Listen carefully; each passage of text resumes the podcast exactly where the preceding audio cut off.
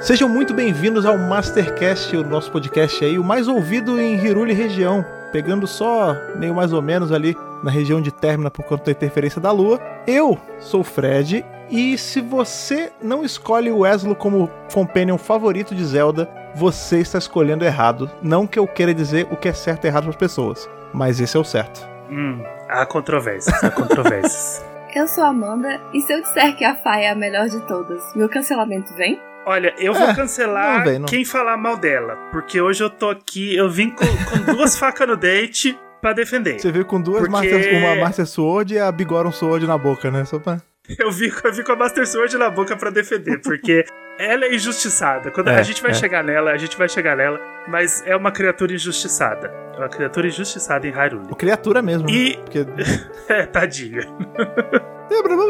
Aquela voz estranha. E eu sou o Ângelo, e não me peçam para escolher entre a Midna e o Eslo, porque eu não sou capaz. Mentira, eu escolho a Midna e nem eu jogo aquele chapéu pro alto, nem olho pra trás. Que isso, cara. Foda-se aquele chapéu. O Eslo, cara, ele, Midna... ele é literalmente o ajudante que não sai da nossa cabeça, cara.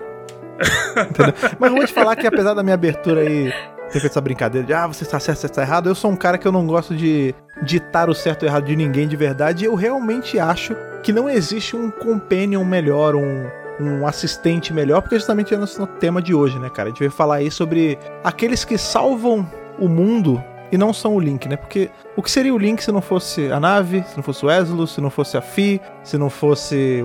Enfim, todos os ajudantes que ele teve aí ao longo do tempo que a franquia tá viva, né, cara? E eu realmente acho que todos são bons à sua maneira, assim. A gente se propôs, assim, no começo a fazer uma, uma grande rinha de ajudantes, mas a real é que é meio difícil botar eles para competir, porque cada um é bom de um jeito diferente, né? Sim, cada um tem o seu papel.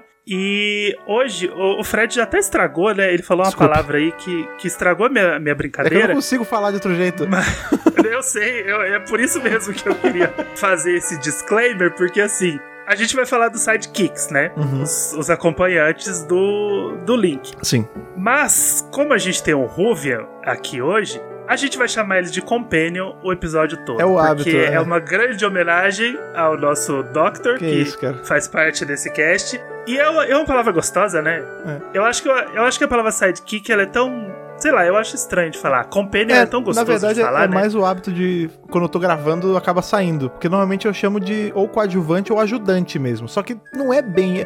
É, coadjuvante é um termo meio errado, né? Porque eles por muitas vezes eles são protagonistas tanto quanto o Link. Por exemplo, no caso da Midna. Muitas vezes. Twilight Princess não funciona sem a Midna, né? Então ela não é coadjuvante. Não, não só não é coadjuvante, como em algumas situações eles dão nome pro jogo, no caso Sim. do Twilight Princess e o Minish Cap. Isso é. Então, tipo, foda-se o Link, né? Quem é o Link nessa, nessa brincadeira quando o nome do Companion é o nome do jogo? Sim. Então, vamos junto, porque hoje é um episódio de sidekicks, ou no caso, esquece sidekicks. Hoje é um episódio de companions e vocês ficam do nosso lado, a gente fica do lado de vocês e ninguém vai sozinho.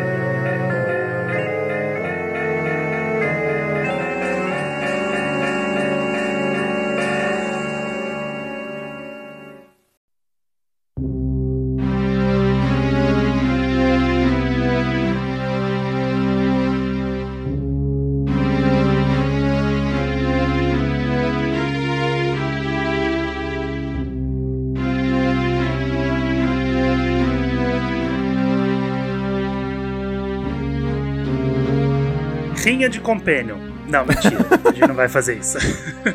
não, não. Todos não. entram, só um sai. Né? Smash Bros. de Companion. Seria legal um Smash Bros. de Companion se o Sakurai percebesse que na franquia Zelda não existe só a Zelda, o Link e o Ganondorf, né? Porque Olha, todos os personagens de Smash Bros. da série Zelda são Zelda, Link e Ganondorf. Não, não, peraí, tudo bem, mas são... Tem três Links, duas Zeldas e o Ganondorf. Isso é. Ah, não, mas é, mas é porque a gente tem que entender também que, por exemplo, Link, beleza, são três de linhas do tempo diferentes. Agora com a. Então, mas. Agora com o Ultimate, a gente tem um negócio que é mais legal ainda. Cada um representa uma tangente, né, da, da linha do tempo de Zelda. Então, mas ó, aqueles personagens de Fire Emblem, que é tudo igual. É, não, peraí, calma aí. Não, peraí. Também não é assim. Não é porque a gente tá, não é porque a gente tá num, num podcast de Zelda que a gente vai falar mal de Fire Emblem, que é uma, Eu concordo, vamos lá. Olha, a gente deu balão na própria pauta, mas isso é muito importante. Eu concordo que talvez tenham personagens demais de Fire Emblem, mas eles podem ser até ligeiramente parecidos, mas eles são bem diferentes entre si. Eu sei, mas eu, eu, entendo, mas eu entendo que sim. A gente poderia ter outros personagens de Zelda, inclusive, pô, a gente tem agora, né, Urbosa, tem todo mundo Não, ali. E antes, é. Skull Kid, a Impa. própria Fai, a Midna. Não, mas peraí, a, a, a Fai como personagem, o Fi, enfim, que seja, fica fica embaçado, estranho. Ia ficar muito legal. Não, isso... E a maior decepção legal. foi o Gyrohim ser um trophy, né? O trophy então, não, é eles... aquele assistente. É, é eles pegam os personagens e, e transforma de trophy, assistente. Mas é. deixa pra lá, hoje o episódio não é de Smash Bros. Não, pera, mas agora que, é agora, um não, pera agora, agora, que, você deu, que você deu um balão aí, vamos terminar o assunto. Quem vocês gostariam de. Não vou fazer a parada incompleta. Quem vocês gostariam aí de Zelda em Smash Bros. que não, não entrou? Só pra aquecer. O Skull Kid. Skull Kid, assim, ok. Tipo, minha primeira. na ponta da língua, você fala um personagem de Zelda que deveria entrar em Smash Bros. Uhum. que não seja a Zelda, o Link e o Ganondorf. Entendi. Skull Kid. Justo. Lutando com as fadinhas, com. É só você ver o jeito que ele Sumou luta no Hyrule né? Wars. Aí o meu é o Gyrohin, infelizmente. É, eu acho que eu puxaria. É que eu não sei se eu vou. Eu não quero repetir os de vocês, e eu, mas eu também não sei se eu vou estar tá quebrando a regra de não ser Link Zelda ou Ganondorf. Mas eu ia gostar muito do Aganin. Lembra do Aganin? Do. O primeiro Ganondorf que a gente teve, que era aquele cara com capuzão vermelho e tal. Ia ser maneiro, porque a gente não tem muito dessa parte de Zelda em Smash Bros. A gente tem mais ali do 64 pra frente, né? Tipo, a gente não tem nenhuma representação do Nintendinho ou até do Super Nintendo mesmo. Uhum. É, mas eles terão que modelar tudo assim. É, não, é talvez é porque ele ser outro Ganondorf, né? Não sei. O Phantom Ganon seria maneiro também. Mas é Ganondorf, É, mas é né? Ganondorf também. É, bem, eu vou botar a Impa. A Impa bombada de, de a Ocarina of Time seria muito bom. Sabe, ah, deixa pra lá. Vamos, vamos pra nossa pauta, vai. Vamos voltar pra nossa pauta. Os Companions do Herói. Uma coisa tão importante, né? E que é recente, entre aspas, porque nos primeiros jogos não tinha isso, né? Uhum. A gente tinha lá Zelda 1, Zelda 2, A Link to the Past, Link's Awakening e tudo mais. E o Link tava vivendo a vida dele, vivendo as aventurinhas. Chegou o Ocarina of Time, a gente recebeu a Nave, né? Já começou bem, entre aspas, né? A primeira sidekick. Eu acho que esse conceito de ter um acompanhante na aventura vem do próprio mapa do Ocarina, né? Porque você estava mudando para um ambiente 3D, Isso. então era muito fácil do jogador se perder, do jogador não saber para onde ir. E a função da Nave é basicamente essa, né? Falar onde que você tem que ir, você chama ela na setinha, ela te fala qual cidade que você precisa ir, qual dungeon que você ainda não foi. É. Ela fala a, é, instruções dos inimigos. Ela fala, ah, esse é um Dodongo e ele é Sim. vulnerável a isso, vulnerável àquilo. Então, começou para servir como uma ajuda, né? Por isso que a Nave ela é meio sem personalidade. É, o próprio nome dele, inclusive fica aí o, a primeira pessoa na, no planeta que eu ouvi falando Nave, não nave, né? Porque, mas eu acho que eu vou cantar até certo, porque para mim eu sempre falei nave, mas eu acho que eu tenho um histórico de falar o nome de personagem errado aí. Porque é justamente disso, é, né? É de, bom, nav eu, é de navigation. Eu falava, é. eu falava Fi e Nave, né? Então é. eu tava acertando uma e errando ah, na outra. Tudo bem. Mas é isso, né? Vem de navigation, né? De navegação. É justamente o que uhum. você falou tá super certo. A gente tava saindo de um ambiente 2D, e a gente. Zelda era 2D até então, para entrar numa coisa num mundo completamente novo. Né? Querendo ou não, em Mario, né, quando a gente teve o Mario 64, a gente mais ou menos teve isso com o Lactu, né? Aquele Lactu da camerinha. Ele sempre tava ali olhando a gente, né? Ele que ajudava a mexer a câmera e tal. Só que em Zelda esse personagem ele era mais do que só um, um câmera. Ele tava ali ajudando você. Mas eu acho que apesar da, da nave ter sido a primeira, a gente meio que teve ajudantes nos anteriores, assim, porque tem muito isso. A gente fala do ajudante, a gente tá falando necessariamente daquele cara que acompanha ele lado a lado, né? Mas, por Sim. exemplo, se a gente para pra pegar o próprio Link's Awakening, a gente tem ali a menininha, a gente tem a Marin, que ajuda ele no começo do jogo, ali, nas, tipo, a pegar as mecânicas e tudo mais. Se a gente pega... E tem o vovô lá do telefone também.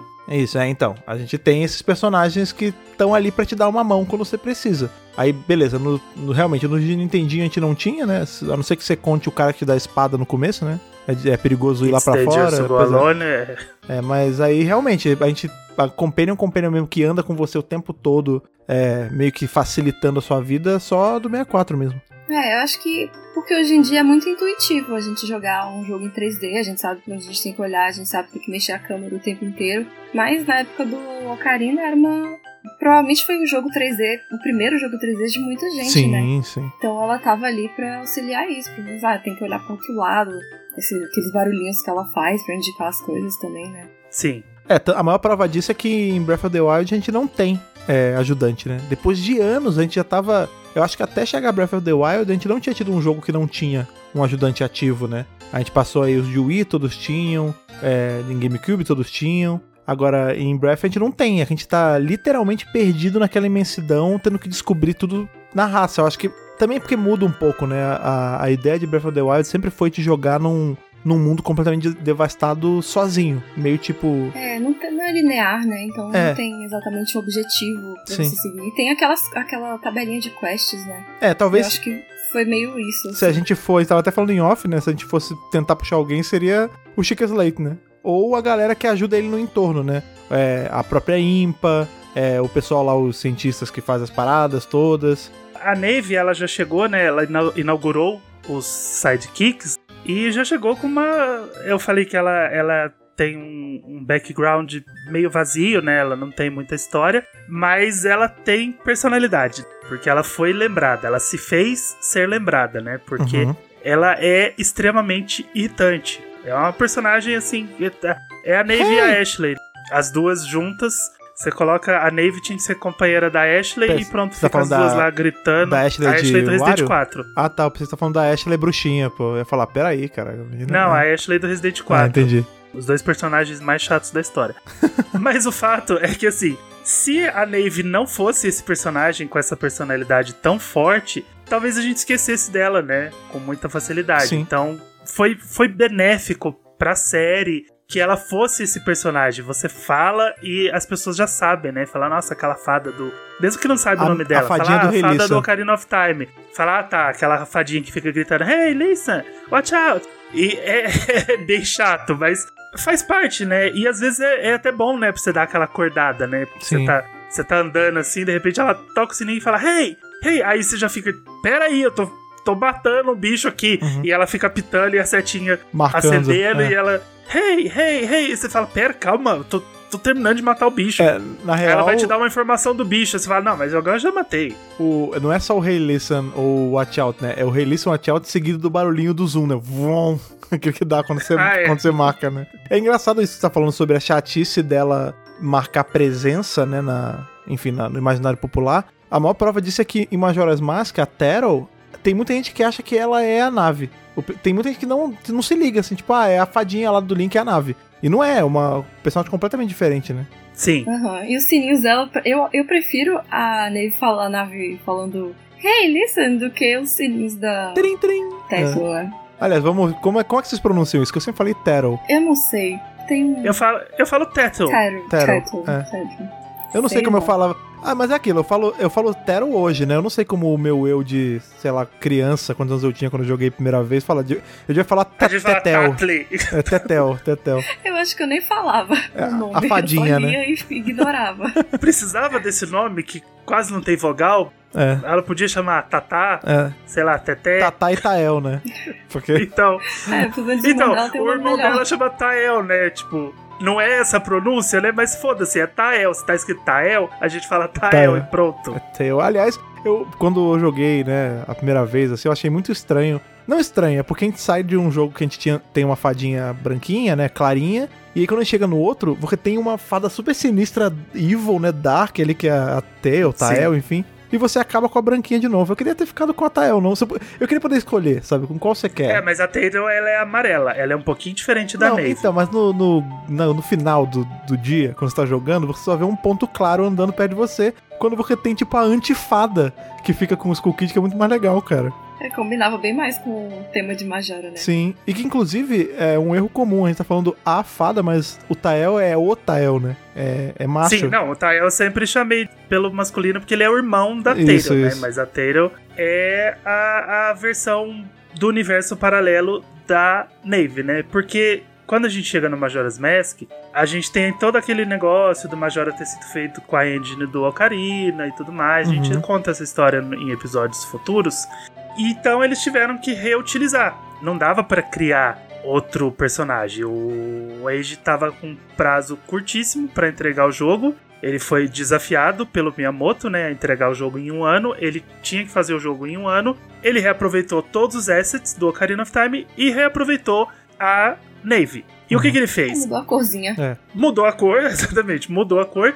E mudou o jeito que ela se comunica, né? A Mandy tava falando agora, a Taylor não grita, ela só faz um sininho. Sempre que ela precisa falar com você, é um trilhim, é sempre um sininho tocando. Ela não é um fala hey, ela não fala né? watch out. Ela é, é exatamente é o sininho da bicicleta. E exatamente por isso, ela é muito mais fácil de ser esquecida, que foi o que eu falei antes. A Nave ela não é esquecida porque ela fica gritando na sua orelha o tempo inteiro. E a Taylor você esquece com muita facilidade, mesmo que ela tenha um background muito maior de história, porque quando Sim. você chega em Termina, você descobre que as fadinhas estavam mais pra frente no jogo, né? Você descobre que as fadinhas encontraram o Skull Kid abandonado. Skull Kid, aí sim. eles ficaram melhores amigos e começaram a des desbravar o mundo juntos. Mas o Skull Kid, ele é levado, né? Aquela criança que se perdeu na Lost Woods. Então ele bagunceiro, brincalhão. Começou a roubar as coisas dos outros, roubou a máscara, a máscara possuía a personalidade dele e aí eles acabaram brigando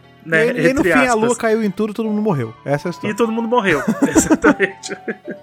Mas o, o, o, a Tatum, ela tem uma, uma, um background, mas ela não tem personalidade, né? Porque a personalidade é gritar. Então, Sim. a personalidade dessas fadinhas, é, em específico, é gritar. Então, ela não grita, então, tipo, ok. Tá, ela tem as linhas de diálogo, né? Isso amplia o personagem, né? Porque a Nave não falava assim, entre ela, ela só te, te dizia algumas coisas dos é. inimigos, né? É porque ela, é uma, isso. ela, era, ela era uma enciclopédia. Isso, é porque é justamente isso. A nave, ela tinha uma função só em Ocarina of Time. Ela era um, um, um GPSzinho, um navegador. Era para você saber curiosidade de personagem, era para você alinhar a câmera. Ela não fazia parte da história. Ela até tem um, né, ela tem uma importânciazinha mínima ali, ela acorda o Link, ela tem algumas coisas, mas não é um peso tão significativo quanto a Terrell e o Tail têm em Majora. Por isso que não, era, não fazia diferença ela ter ou não diálogo. Ela não era um personagem tão ativo assim na história quanto Sim. as outras fadas são, né, cara? Ela, é, ela era wiki. Sim.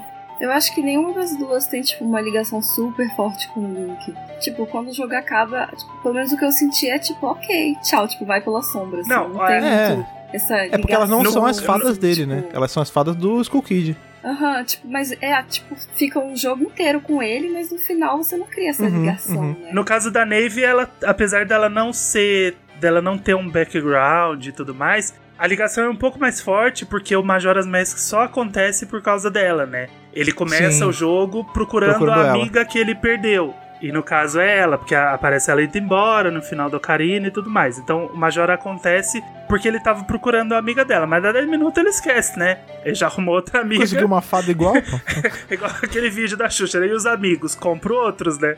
A menininha falando. Nesse caso eu pego emprestado do cara que quer me matar, né?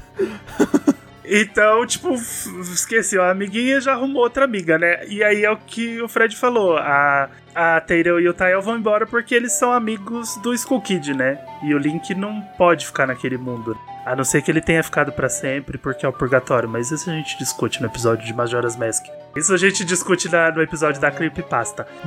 mas aí a gente teve duas fadinhas. Beleza, tranquilo. Foi, foi, foi divertido. Chega de fada, né? Thank you.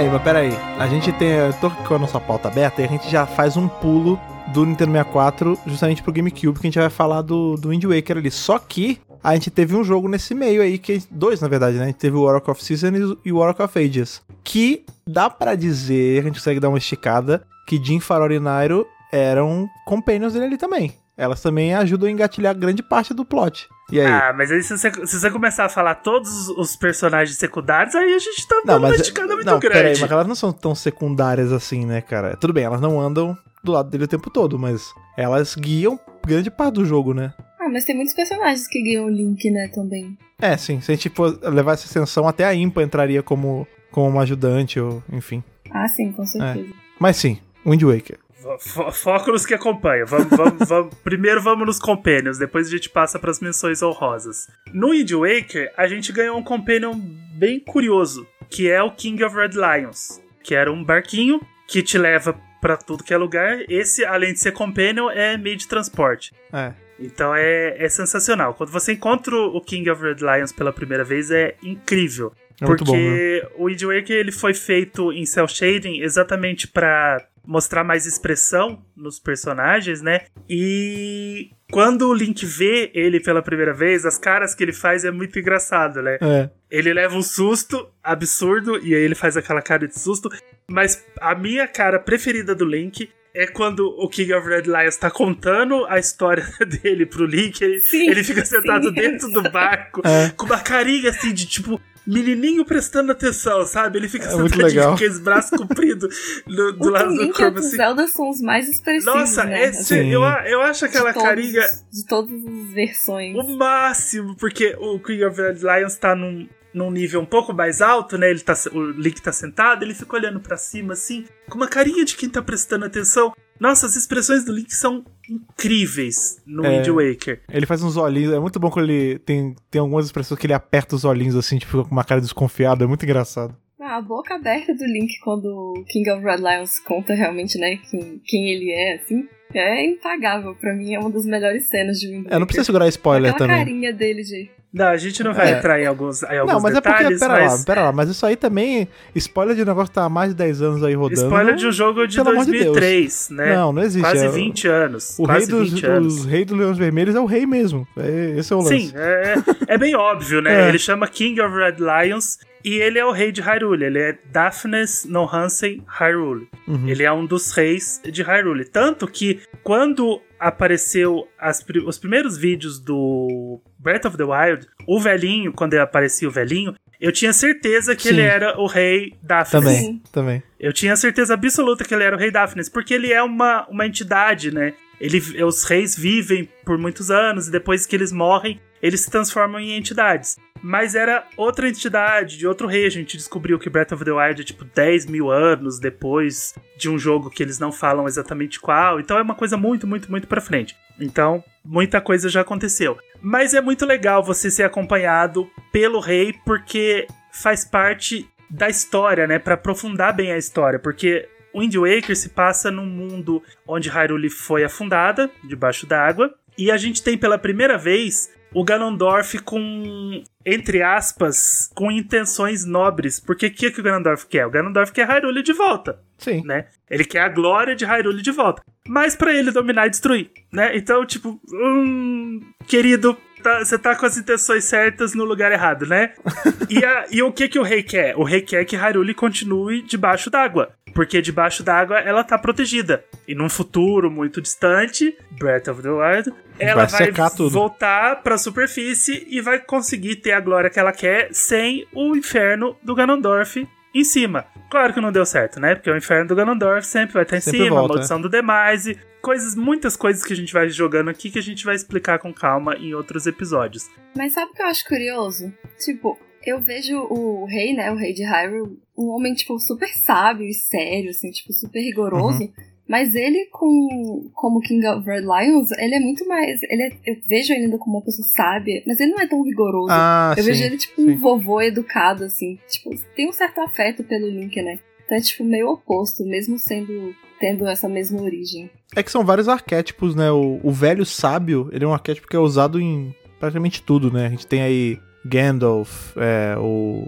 Enfim, tem vai, o Yoda, Mestre Miyagi, ele tá dentro dessa categoria, né? Apesar de ele ser um rei, quando ele tem, quando ele tem a, a cara de rei, o jeitão, ele tem uma pompa maior, né? Ele fica mais comparável até ao, ao rei de Breath of the Wild. Aqui ele é um cara que, você vê, ele, ele não tem muita coisa a perder, né? Ele já tá preso no corpo de barco, ele já, sabe, ele já passou dessa fase de precisar ser carrancudão, sério. Ele tá ali, o que vier é lucro, sabe? Eu vejo mais nessa, ele já tá amaciado já. É, e, e dá pra ver como ele muda a personalidade dependendo de como ele tá, né? Porque uhum. como o King of the Lions, ele é debochado, ele tira sarro do Link, ele fala dos lugares, assim, com, com um tom mais de brincadeira.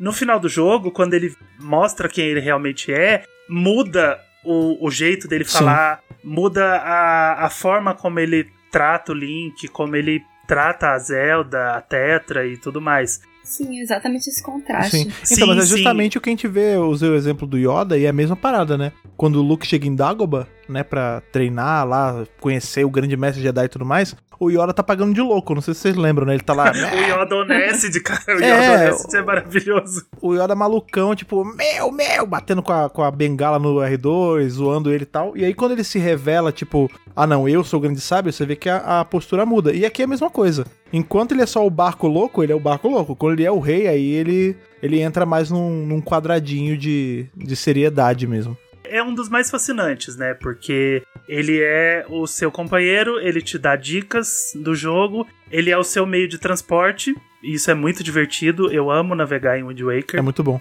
Eu acho, eu acho que ele, o link no barquinho é uma, é uma coisa no muito. U melhorou, né? Melhorou, eles melhoraram bastante é. o, a navegação. Mas eu vejo o, o Link no barquinho, me dá uma coisa tão gostosa, sabe? De, de ver. Eu acho uma coisa tão bonita, tão poética, aquele barquinho todo quadradinho, todo. Ele tem uns traços mais quadrados, né? Mais pontudos. E é, é tudo, tudo naquela cena é muito bonitinha para mim. Sim. O design do Wind Waker é todo assim, né? Ele é todo é um jogo bem mais fofo, todo colorido. Sim. Eu acho que combina bastante. E é engraçado que é, ele passa muito uma falsa impressão, né? Quem vê assim a primeiro momento e não conhece tanto a franquia, acha que ele é um jogo mais bobinho, né? Por você ter essa cara animada, mas quando você para pensar, o Wind Waker ele tem um, um, um cunho bem mais pesado, assim. Você vê que, pô, o único Link que a gente vê literalmente assassinando o Ganon é o Link. O Tom não, Link. A, que ele mete a espada a na cara ele dele. Ele taca a espada na, na, na, na, testa. Na testa do Ganondorf. Ele atravessa é. a cabeça do Ganondorf. Só faltou arrancar a cabeça dele. Só faltou pois é. decepar a cabeça do Ganondorf. Então é muito engraçado isso, essa,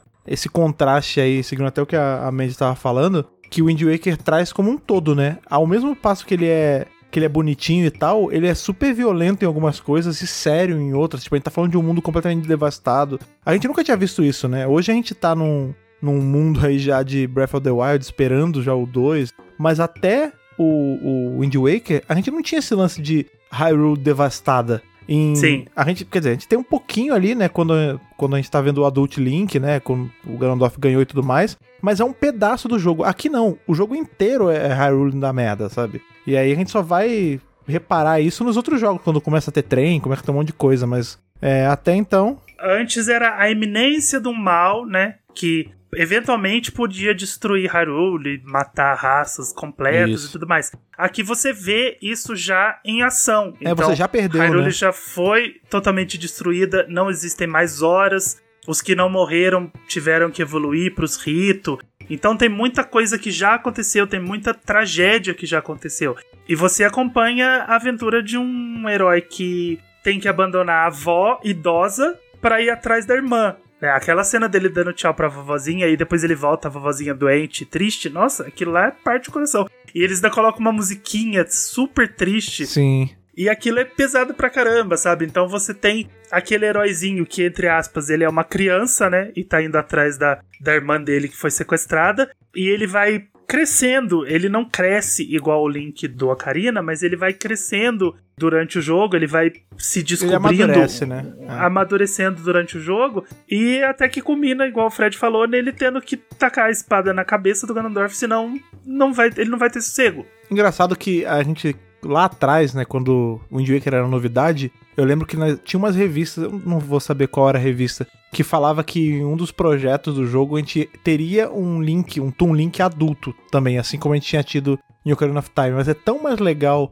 você ver essas nuances dele amadurecendo ainda enquanto criança, porque fala muito Sim. sobre o jogo, né? Tipo, é um jogo que ele, ele é forçado a amadurecer muito rápido. Porque é aquilo, o mundo tá nas mãozinhas dele, sabe? Então ele tem que meio que virar adulto no susto. Sim. Agora, uma coisa que eu nunca. Que isso nunca me desceu muito em Wind Waker. Eu amo Wind Waker, tá? Mas é, sempre me bugou a cabeça. Porque a gente tem uma raça de gente peixe vivendo numa boa na sociedade quando tem terra pra caramba e tudo mais. Aí, no jogo em que tudo é água, o povo peixe não consegue viver e vira povo galinha. Não faz é sentido nenhum o... isso.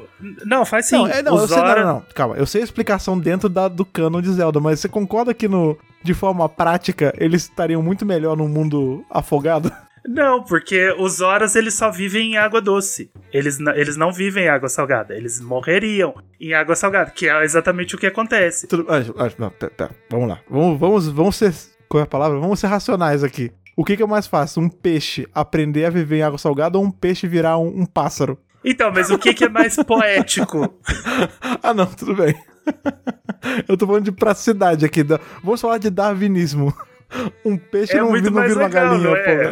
o, Um peixe criar asas, entre aspas, para fugir do que tá ameaçando ele é muito mais bonitinho, né? Muito mais poético. sim, sim.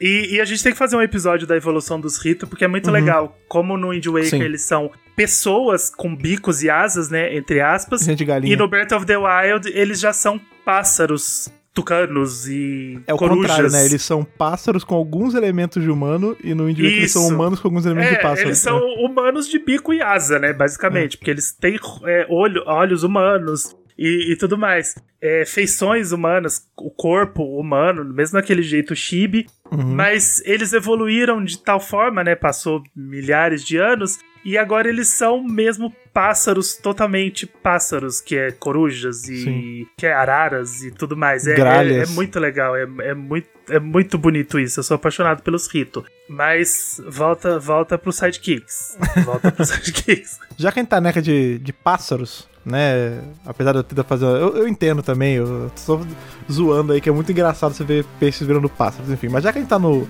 no termo pássaro aí, vamos falar do melhor ajudante que Zelda já teve até hoje, que é o Ezra. Não, mas a, a Midna não é um pássaro. Não, não você melhor, falou do melhor. Não, não, peraí, peraí. Você falou que tinha dois melhores, então esses são dos melhores. Não, não existe isso de dois melhores. Só existe um melhor. Tudo bem, então eu vou falar do melhor. Dois melhores, esse negócio de dois melhores sou eu quando não consigo escolher entre o Galaxy 1 e o 2. Justo. Não, mas não existe Galaxy 2. Existe Galaxy 2? A Nintendo não botou na coleção do Mario, pô. Pois é. Pra, pra Nintendo não existe mais.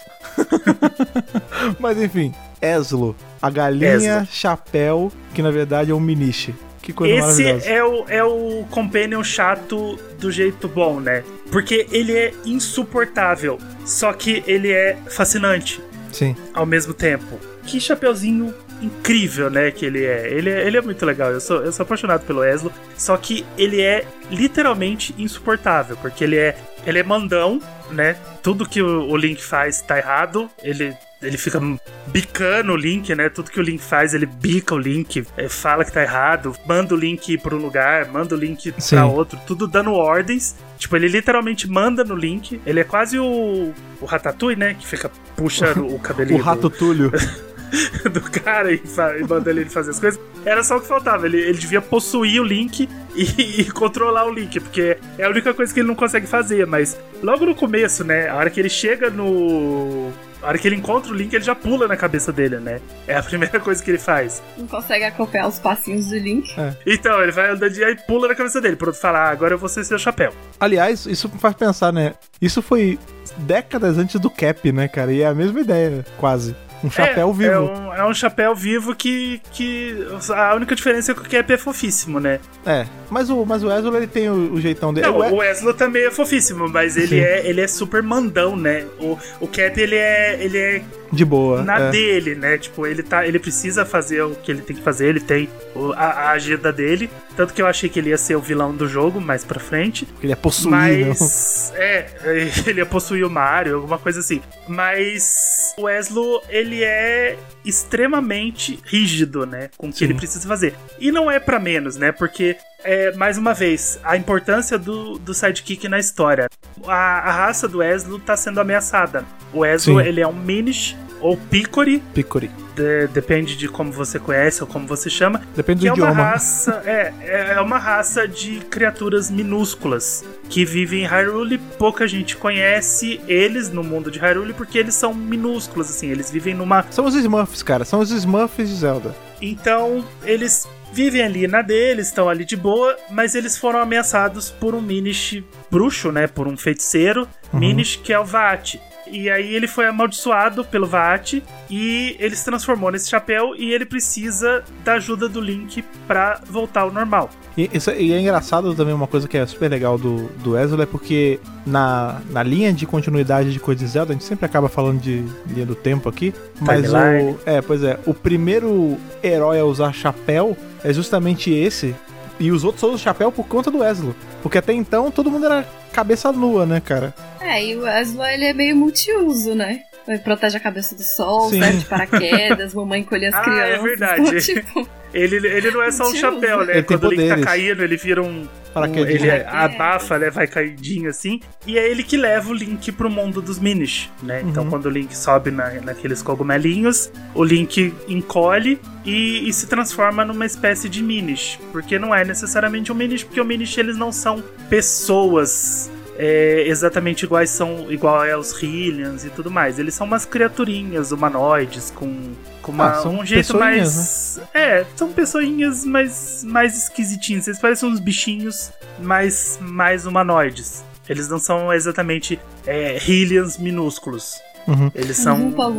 É, eles são uma, mais, uma, mais uma das raças de Sim. Hyrule, né? Hyrule é muito rico, tem muitas raças, tem. Que inclusive é um absurdo a gente nunca ter tido os mini shows, enfim, os Picori aparecendo em bafinho, né? Que super daria pra ter, né, cara? Não, e qualquer outro jogo grande, né? Porque seria muito legal ver o, os Picori no mundo 3D. Sim, sim. Eu espero que eles voltem algum dia. Muitas raças, muitas coisas de Zelda, assim, que eu queria ver em outros jogos que eu acho que foram um pouco explorados, sabe? Sim. Sim, sim. É que tem muito, tem muito personagem que ele fica meio preso a, ao environment do jogo, né? Por exemplo, quando a gente pega aqueles aqueles Loft Wings, né, de, de Skyward Sword, eles funcionam só na, naquele contexto, né? Tipo, não daria para ter agora. Quer dizer, até daria, mas eu não sei se funcionaria tão bem no, no mundo de, de Breath of the Wild, onde a ideia é você fazer tudo a pé ou no máximo de cavalo, né?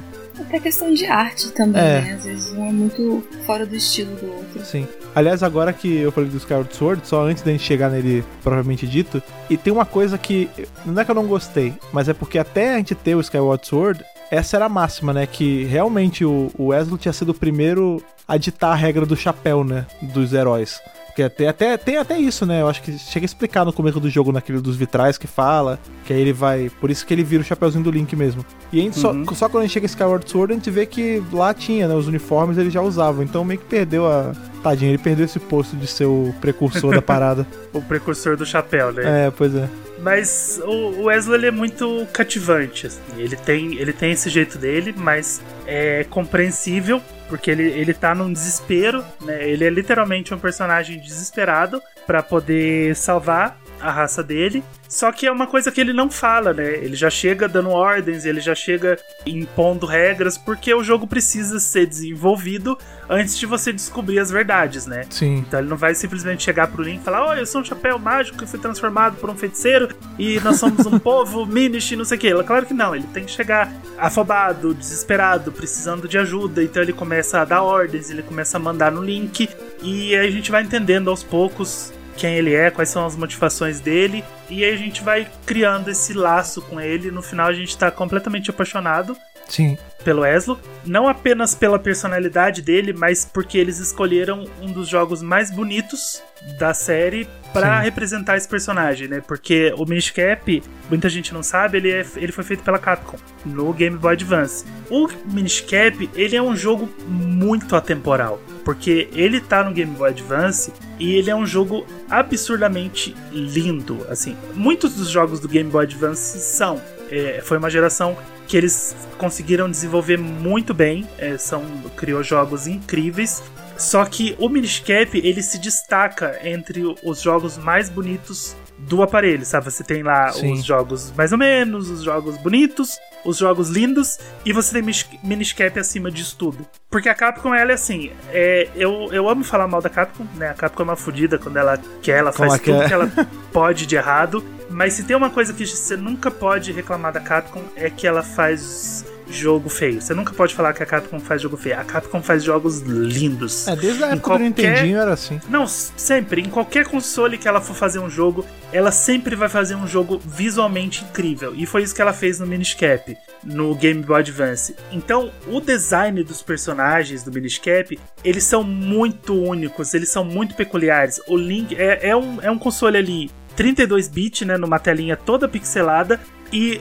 você vê detalhes tão bonitos, tão é, bem feitos nas coisas. O Link sem chapéu, com aquela chuquinha de cabelinho que ele tem aqui no topo da cabeça, é. é muito incrível. E quando você tá no mundo normal e você vê um Minish que é tipo dois pixels, ele né? tem, dois ele tem pontos na tela, é. eles têm expressão, sabe? Um negocinho que é dois pixels na tela e você vê a expressão deles. Minish Cap é muito bem trabalhado, assim, ele é, é, muito bem cuidadinho. E isso ajudou na personalidade do Eslo, porque ele é um personagem que você olha e você fala on, né? Você é. olha pra ele, a única reação que você tem é tipo, nossa, que coisa fofa, sabe? Que coisa incrível. A sacada dele é muito boa, gente. É Sim. É sério. A, colocar um sidekick como chapéu do Link é tipo uma sacada muito, uma sacada incrível deles. Sim, porque é uma parte importante, né, do uniforme.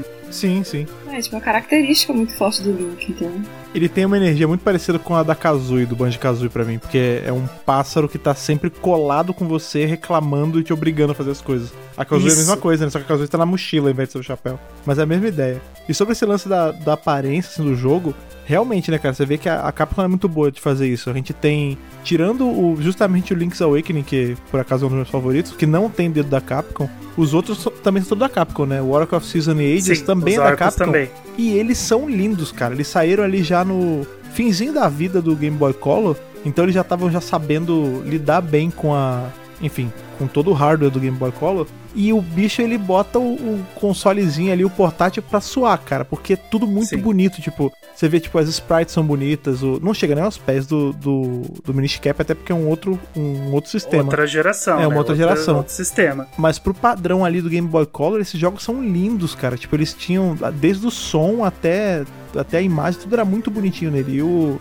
e o Minish ele faz, ele faz esse trabalho aí de continuar, né, sendo a, um jogo muito bonito da Capcom, a ponto de eu não querer que ele tenha um remake. Porque, por exemplo, o, o Link's Awakening ele teve agora, né, o, a versão do Link bebezinho, né, que eu não joguei ainda, Sim. mas vou jogar, é uma gracinha o jogo. Mas eu queria que eles pegassem e só portassem o Sim. Minish Cap, assim, sei lá, fazer algum esquema pra ele ficar. Ah, não, você vê que ele já era em wide, né? Porque a tela já era deitada. É, é isso. É só jogar, ele faz um upscalezinho pra ele caber melhor na tela do Switch. E é isso, não precisa fazer o remake nem nada, só não. porta bonitinho a engine do, do Link Nenê, ela seria muito útil para refazer os Oracles. Sim. Tava sim. inclusive para refazer os dois num jogo só. Mas o Miniscap eu acho que seria pecado você refazer aquele jogo, porque uhum. ele só remasterizar ou só portar porque ele é um jogo que, é, na minha opinião, ele é intocável. Ele já é bonito, sim. Ele funciona sendo de pixel bonitinho. Né? Sim, sim. Você vai acabar estragando o jogo se você refazer aquele jogo, porque... É um jogo que envelheceu bem. Sim, ele tem um estilo que não dá para reproduzir, sabe? Você vai tirar a essência do jogo. Então, é, é, só remasterizar. Ele não parece ultrapassado. Não, de forma alguma. joga com essa sensação de, tipo, ah, tô jogando uma coisa de Datada, um console que era é. É, aham. Uhum. Ele não passa essa impressão. Vai acontecer não. a mesma coisa. Se eles tentarem refazer esse jogo, vai acontecer a mesmíssima coisa que aconteceu com o Superstar Saga de Mario Luigi, a série de RPG, né? No Game Boy Advance é a mesma coisa. Aquela a Alpha Dream, né? Que era. Infelizmente a Alpha Dream já não existe mais, mas. Faliu, na época né? ela. É, faliu, infelizmente, mas era uma empresa assim que fazia um jogo bonito, bicho. E o, o primeirão de todos era essa linha do Mario Luigi, que é o Superstar Saga, era bonito, ele funciona até hoje. Eu tenho o cartucho, até pouco tempo atrás eu tava rejogando ele no meu DS tijolão, cara. O bicho é bonito. Eles foram refazer agora pra 3DS e ficou uma porcaria. Você perdeu a, a essência do jogo, entendeu? Sim, tipo... você perde. São jogos com características muito específicas. E aí você vai refazer, você acaba estragando a, a experiência que o jogo uhum. passava originalmente, sabe? Então, o Medicap é remasterizar ou simplesmente portar, porque ele, para mim, ele é um jogo intocável, foca em refazer os Oracles. Porque é. apesar deles também, ser, também serem muito bonitos, eles sim dá para refazer. É, sim, sim. Na end do Link's Awakening, dá para fazer um jogo muito lindo e dá pra fazer os dois jogos num só. Quem sabe ano que vem, né? Tenho grandes expectativas. É, tô falando, a, nossa teoria do, do Zelda Year vai ser real, vai ser um, um ano de lançamento de Zelda.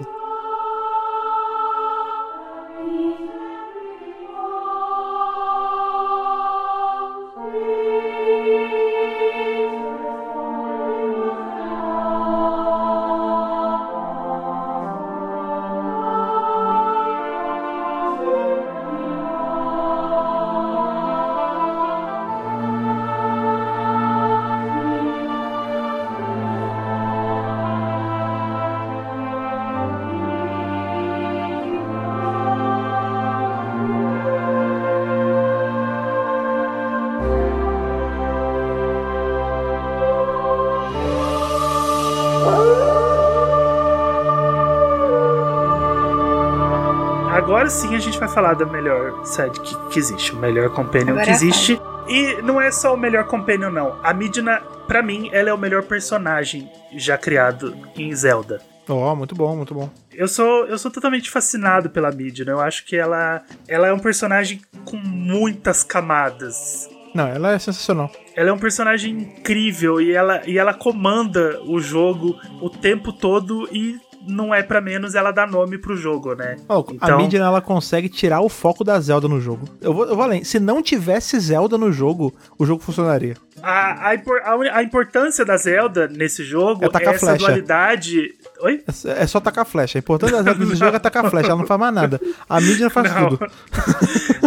a, importância da Zelda no Twilight Princess é a dualidade narrativa, né? Porque Sim. quando a Midna, quando você encontra a Zelda pela primeira vez, a Midna chama a Zelda de Twilight Princess. E como você vê Hyrule tomada pela escuridão, você fala, poxa, que legal. É isso o nome do jogo, né? Mais pra frente você descobre que não. Twilight Princess é a Midna, né? não a Zelda. Então é, a Zelda é tipo totalmente coadjuvante, mas para criar essa dualidade narrativa. Só que a Midna, ela rouba o protagonismo do Link, literalmente. Sim. Porque, assim, em todos os outros jogos, eu, te, eu tenho uma, uma teoria muito legal sobre Twilight Princess que entra numa coisa muito maior que a gente vai discutir em outro episódio. Mas em Twilight Princess, o Link é um personagem extremamente coadjuvante. Assim, ele é secundário do secundário, sabe? Tipo, ele é o understudy do understudy. Hum. Porque todos os personagens que estão ali, naquele mundo, naquela trama,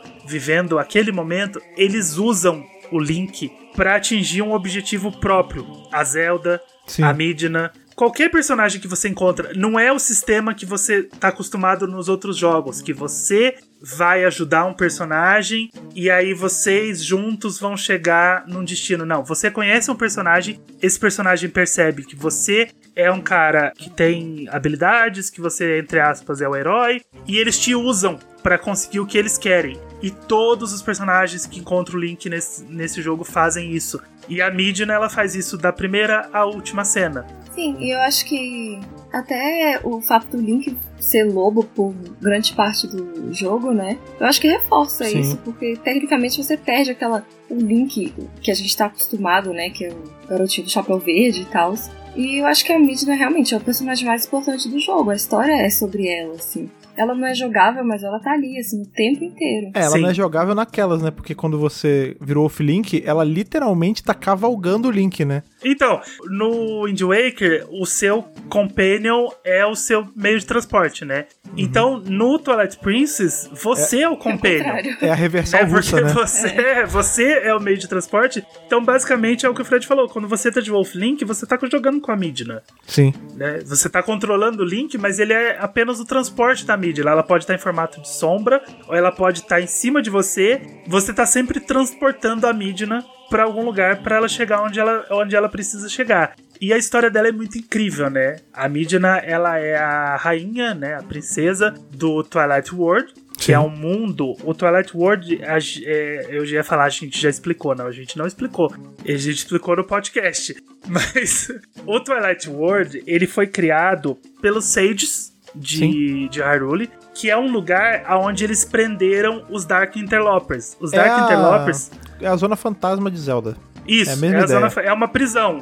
Os Dark Interlopers são é, criaturas das diversas raças de Hyrule, mas principalmente dos Chica, que se revoltaram contra o reino, porque os Chica eles são servos, né, do reino, é, são totalmente servos, tanto os Chica quanto os Gerudo, eles são servos do reino. Algumas dessas, algumas pessoas dessas raças se voltaram contra o reino. Então, os Sages de Hyrule criaram uma prisão aonde eles iam mandar essas criaturas, que eles chamam de Dark Interlopers. Quando eles foram para essa prisão, eles acabaram criando uma sociedade, porque eles pensaram, poxa, a gente não vai sair nunca daqui. Essa, essa prisão ela, ela, ela existe num universo paralelo, a gente nunca vai conseguir voltar. Então eles começaram a viver lá. E eles foram se, se modificando, eles foram se mutando e eles se transformaram nos Twilight, que são as criaturas que vivem no Twilight World. E eles estabeleceram uma sociedade com reis, com rainhas, com príncipes e eles viveram a sociedade deles lá. Quando o Ganondorf foi mandado para lá, ele conseguiu seduzir o Zent, que era uma das criaturas, um dos, um dos Twilight, que queria tomar o poder da Midna, que é a princesa desse lugar. Então ele trouxe o Zent de volta pro nosso mundo e usou esse poder que ele tem para transformar a Midna naquela criaturazinha esquisitinha Aquele que ela impizinho. é no Twilight Princess. É, é, ela é um impizinho, né? Ela é um, um chibi, né? Ela é super cabeçuda, com um corpinho minúsculo então ela, ela vira um personagem chibi e ela fala, né, com aquela, aquela vozinha dela. É que é legal que a é, voz dela muito é. legal dessa voz, assim. É o contrário, são falas é, reversas. São né? falas ao contrário. Inglês, né? É, são falas ao contrário, isso é muito legal. E ela tem muita. muita personalidade, né? É, é o único jeito de dizer, né? Ela é uma personagem muito forte, ela é muito importante, ela é muito potente ela tá o tempo todo te jogando pra frente, você tá com os problemas, e ela fala: Não, vamos, você vai conseguir, e, e vai te empurrando o tempo todo pra frente, para você poder navegar entre os dois mundos e salvar Haruli. E assim como eu falei do Cap, que eu achava que o Cap ia ser um vilão, eu joguei o jogo inteiro achando que a Midna ia se voltar contra você. Mas, é, mas o jogo, mas o jogo faz isso. Ele te, te induz a achar que ela no final vai puxar o tapete dele e não, né? Sim. Tanto que a revelação, e de novo, né? Spoiler de jogo de mais de 10 anos não é spoiler, né? É, tem mais de 10 anos? Já, já tem, né? Mais já. de 15. Mais de 15, é isso mesmo. É, tem muito tempo, já, já passou da, do, do lastro aí. Quando a gente descobre que ela tem aquela forma humanoide, né? Que inclusive ela é lindaça, a, a sua cabeça explode, que aí você cai por terra tudo. Tipo, ah, beleza, então ela, re... ela não só não tava querendo puxar meu tapete, como tem toda uma parada por trás do, do fato dela ser esse bichinho, dela tá andando comigo, sabe? É, uhum. Ela é muito bem. Realmente, assim, agora você falou uma parada eu concordo. Ela, ela é uma das personagens mais bem escritas da franquia inteira, cara. E o que Sim. reforça a minha, a, a, minha indignação por ter gente que joga hate pra, pra Twilight Princess. Eu não consigo entender, não, cara. Não, dá, não dá. Eu, eu falo assim, eu respeito a opinião, é cada um tem a sua, gosto mais desse, gosto mais daquele. Mas eu simplesmente não consigo entender não gostar de Twilight Princess, porque Twilight Princess ele é muito complexo. ele é. é um jogo muito complexo, ele é um jogo que tem muitas camadas. Eles falam que é um Ocarina of Time crescido, mas você não podia estar mais longe disso, sabe? Ele você tá mais podia... pro Major até, né? Nossa, você não podia estar mais longe de ser um Ocarina of Time crescido. Claro, ele tem uma estrutura muito parecida com o Ocarina. Ele tem muitas dungeons, ele é, tem. É, bem, ele tem personagens de Ocarina, né? A gente tem, a gente tem o próprio Link de Ocarina aparecendo. Sim, a né? gente tem o Link de Ocarina. Mas só que ele tá muito longe de Ocarina of Time. Ele é, é um jogo muito mais complexo do que Ocarina of Time, sabe? Então, Twilight Princess é, vale um estudo. Claro, a gente vai falar, Sim. a gente vai falar, a gente vai passar por todos os jogos falando de cada um deles muitas vezes. Então, quando a gente chegar em Ocarina of Time, em Twilight Princess, a gente vai entrar em todas as camadas do jogo, mas é isso, a Midna, ela realmente é um dos personagens mais bem escritos. E é legal que quando ela se transforma na, na princesa que ela é, né, na mulher que ela é, ela faz uma piadinha que ela pergunta se o Link ficou sem fala de ver ela, né? Porque é. o Link não fala, né? O Link nunca tem fala no jogo. então ela, ela, pergunta se ele perdeu a fala quando ele vê ela. E é, e é muito bonitinho que ela usa uma lágrima dela para quebrar o espelho, né? Mas é, que nem tinha falado do King of Red Lions, eu também acho a personalidade da Midna contrastante com o que ela vira, porque o jeito que ela é quando ela é aquela impizinha, ETzinha, é bem diferente do que você imagina ela com aquele humanoide, né, o Twilight. Uhum. Então eu acho isso muito, muito interessante também, né, a forma que eles conseguem, eles fazem um personagem de um jeito e depois mostram ele com uma abordagem completamente diferente. Sim, sim. sim. É engraçado que todos os Twilight eles são bizarros, né? Assim, de em Zelda, a gente tem várias raças esquisitas, né? Desde pessoa pássaro, pessoa peixe, a, a bichos que são pessoa, pedra. É, pessoa pedra, bichos que são caveiras flutuantes, mas nada, nada supera o Zant. O Zant é bizarríssimo. Eu tenho pesadelos com o Zant até hoje, aquela cara minúscula dele naquele corpo imenso, Ele é sabe? Meio, é, camaleão. É muito bizarro, cara. E a Midna não, ela, ela consegue ser uma, uma mulher bonita num mundo onde todo mundo é um monstro, né, cara? Mas é aí que tá.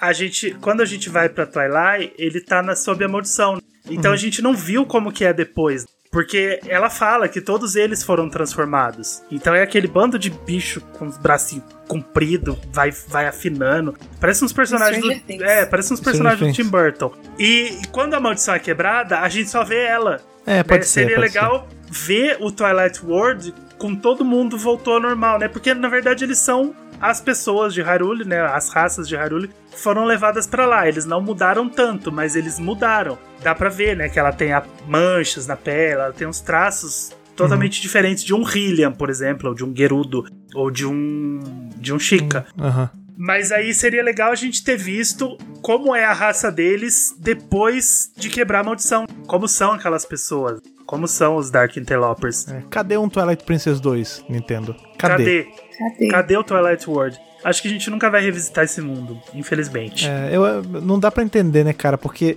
a gente, né, sem dar balão no, no, tema do futuro, mas é, é muito. Tipo, não tem por que não querer usar. Tipo, é muito fértil que você pode tirar de ideia nisso. Por exemplo, Sim. a gente tá vivendo num, numa realidade agora em que a gente tem uma continuidade é somada, né? É, o mundo de bafinho é tudo misturado. Mesma coisa que a gente tinha falado no último podcast sobre a Low Rule de bafinho, imagina o Twilight World de bafinho. Tipo, a gente tem resquícios do de Twilight Princess em Breath of the Wild. Imagina como Sim. é que é esse essa zona fantasma de Breath of the Wild, sabe? Eu gostaria de ver. Nossa, ia ser incrível. Ia ser incrível. E aí ver os personagens como eles realmente são, né? Sim. E é, e é legal esse negócio do Zent, que quando o Twilight Princess estava é, sendo anunciado, aí tinha trailer, aí começa a vazar o, as, os rumores, né, as informações. Vazou um rumor de que a gente ia ver o Link numa forma diferente no jogo, né? Que no caso é o. Wolf Link. É. O, não, o fantasma lá, o. Que é o Hero Shade. A gente realmente viu o Link de outro jeito, né? Que é o Link morto, que ajuda o sucessor dele. Mas quando começou a surgir esse rumor de que a gente ia ver o Link e aí mostrava o Zend com a máscara, eu por um momento achei que aquele seria o Link, sabe? Que o Link tinha sido de alguma forma possuído por um hum. mal e você ia estar tá lutando com o Link o tempo todo, sabe? O Link contra o Link. Que no final do jogo ia abrir a máscara do Zent e você ia ver um Link ah. todo com os olhos pretos ou com os olhos brancos. Porque... Ah, tipo um Dark Link, né? Isso, tipo um Dark Link, porque no meio do jogo tem aquele aquela lição de moral lá dos Dark Interlopers, né? Mostrando que aí tem aqueles links voando de cabeça para baixo e aquela cena bizarra, Bizarro. sinistra. Todo mundo de olho branco, né? Isso, para mostrar que até o herói pode ser possuído pela Triforce se você não tiver com sentimentos puros, porque a máscara da Midna, as Fused Shadows, elas são como se fosse a Triforce do Twilight World. Elas são as peças, sim, as sim. relíquias, que quem conseguir juntar domina tudo, que no caso a Midna que tinha, a máscara. E se você tiver um coração puro, você vai dominar a terra com o bem e tudo mais, o lance da Zelda, do rei e tudo mais. Só que ele conta que até o herói pode ser corrompido. Então, se um dia uma encarnação do Link chegar na Triforce e de repente ele pensar assim: Poxa, mas e se eu mandasse nesse mundo, né? Pronto, você vai ser corrompido e você vai se transformar num num tirano. E eu achei que isso ia acontecer, sabe? Eu achei que o Zent era o Link. Mas aí ah, no final eu acho que tá. eles pensaram, poxa, vai ficar pesado, né? Vamos pôr o Link como um herói morto e, e até faz parte da narrativa, né, da história, das timelines e tudo mais, o Link tá morto, mas foi, foi legal, foi legal rever esse Link e a Midna, para mim, ele é superável. E aí a gente entra na problemática. A Fi. Eu vou chamar ela de Fi. A gente a gente fala Fai. A gente começou a falar Fai depois que o Hyrule Warriors foi lançado, né? Porque na narração do Hyrule Warriors. É por isso que eu ainda chamo de Fi, né? Porque eu não consigo é. jogar esse jogo. Ela é Fai, mas como eu sou mineiro, eu chamo todo mundo de Fi, então ela vai ser Fi. E aí a gente entra na problemática da Fi, que é o seguinte: ela é um personagem maravilhoso. Ela é um personagem. A gente já vai falar dela. Sim. Ela é um personagem incrível. Só que ela teve o problema de vir depois da Midna, né? É, tem isso. E meio que estragou tudo pra ela, porque como você vem depois. É, é a problemática do Mario Galaxy, né? Que todos os Marios hoje em dia são comparados com o Mario Galaxy, ao invés de ser comparado com seu antecessor e, e beleza. Uhum. No caso da Fi já foi essa problemática de ser a antecessora, né? E você tem a Midna ali, que era aquele personagem incrível, cheio de vida, cheio de personalidade e tudo mais. E aí você chega na Fi, que ela é o espírito da Master Sword, né? Ou seja, uhum. ela é basicamente o personagem mais importante da história de Hyrule e ela é um robô. Ela, ela é uma, ela é uma IA, né? É, ela é uma inteligência artificial, né? Porque a gente até já tá bolando uma pauta sobre a dualidade de magia e tecnologia em Zelda e a gente Sim. volta para falar disso. Mas o lance da, da Fi é que ela ela acaba se transformando numa personagem aborrecida pelo jeito dela. Ela tem um o propósito narrativo dela vai muito de encontro, é, atrita muito com o propósito funcional dela, que é te avisar que a bateria tá acabando. Nossa, é, isso é muito chato, isso sabe, é muito pior que o Relation, cara. Te, te avisar umas coisinhas muito chatas que são funcionais para você enquanto jogador de Wii, e isso contrasta com o, a importância narrativa que esse personagem tem. Então, ela acaba se transformando num personagem que você, num primeiro momento, você vai odiar. Eu, durante muito tempo, eu tive um sério problema com a Fi. Eu falava, puxa, que personagem insuportável. A Nintendo meio que cagou. É porque o, o, Wii, querendo ou não, ele foi um console muito didático. Sim, assim, sim. Sabe, parece um eterno. Os jogos, tem jogos que parecem um eterno tutorial, né? A Nintendo que ser muito mãe. É verdade. então eu acho que ela, tipo. Bota a cordinha. Cagou Cuidado. quando colocou isso o tempo inteiro, tipo, avisando se a bateria tá acabando e tudo mais. Mas eu tenho a, a ficou minha preferida justamente pela história dela, né? Assim, pelo peso que a, uhum. que a história dela tem. Porque, assim, no meu coração eu tenho certeza que ela aparece em Breath of the Wild. Então, tem, tem essas coisas, né? Pra mim, ela, ela ainda tá viva. E... Ela tá, né? Em tese. Sempre tem é, Master Sword. Sim, ela tá ali, ela tá ali adormecida, né? Na, na Master Sword. Mas, justamente por isso, né? No, no, no final de Breath of the Wild, numa das memórias, quando o Link tá lá, enfim, caída e tá lá desesperada, que a Master Souls ela brilha e, e faz um barulhinho. Faz o né? barulhinho, barulhinho da filha. O mesmo barulhinho sim. da filha. Sim, sim. Sabe? Então é por isso que ninguém me convence do contrário. Eu acho que é por isso que eu tenho ela como minha preferida, sabe? Por, por esse peso, né, que ela tem. Sim, não, ela, é, é, incrível ela, mesmo. Ela é realmente muito importante, porque assim, quando você conhece a Fi, você tá criando a Master Sword, né? Então você tem a Goddess Sword, a Master Sword ainda não existe, e aí você conhece essa criatura que aparece do nada para você durante a noite. Meio assustadora, porque ela não tem. Ela, ela tem aquela cara, tem cara lisa, né? Parece boneca. Dá, é dá uma estilingada na testa dela, né? Fantasma. Pá! É. Pronto. É. Acabou o jogo ali. Mas você conhece esse personagem misterioso que é. Parece uma mulher, ela tipo usa meio arrastão, né? Tipo, é sensacional.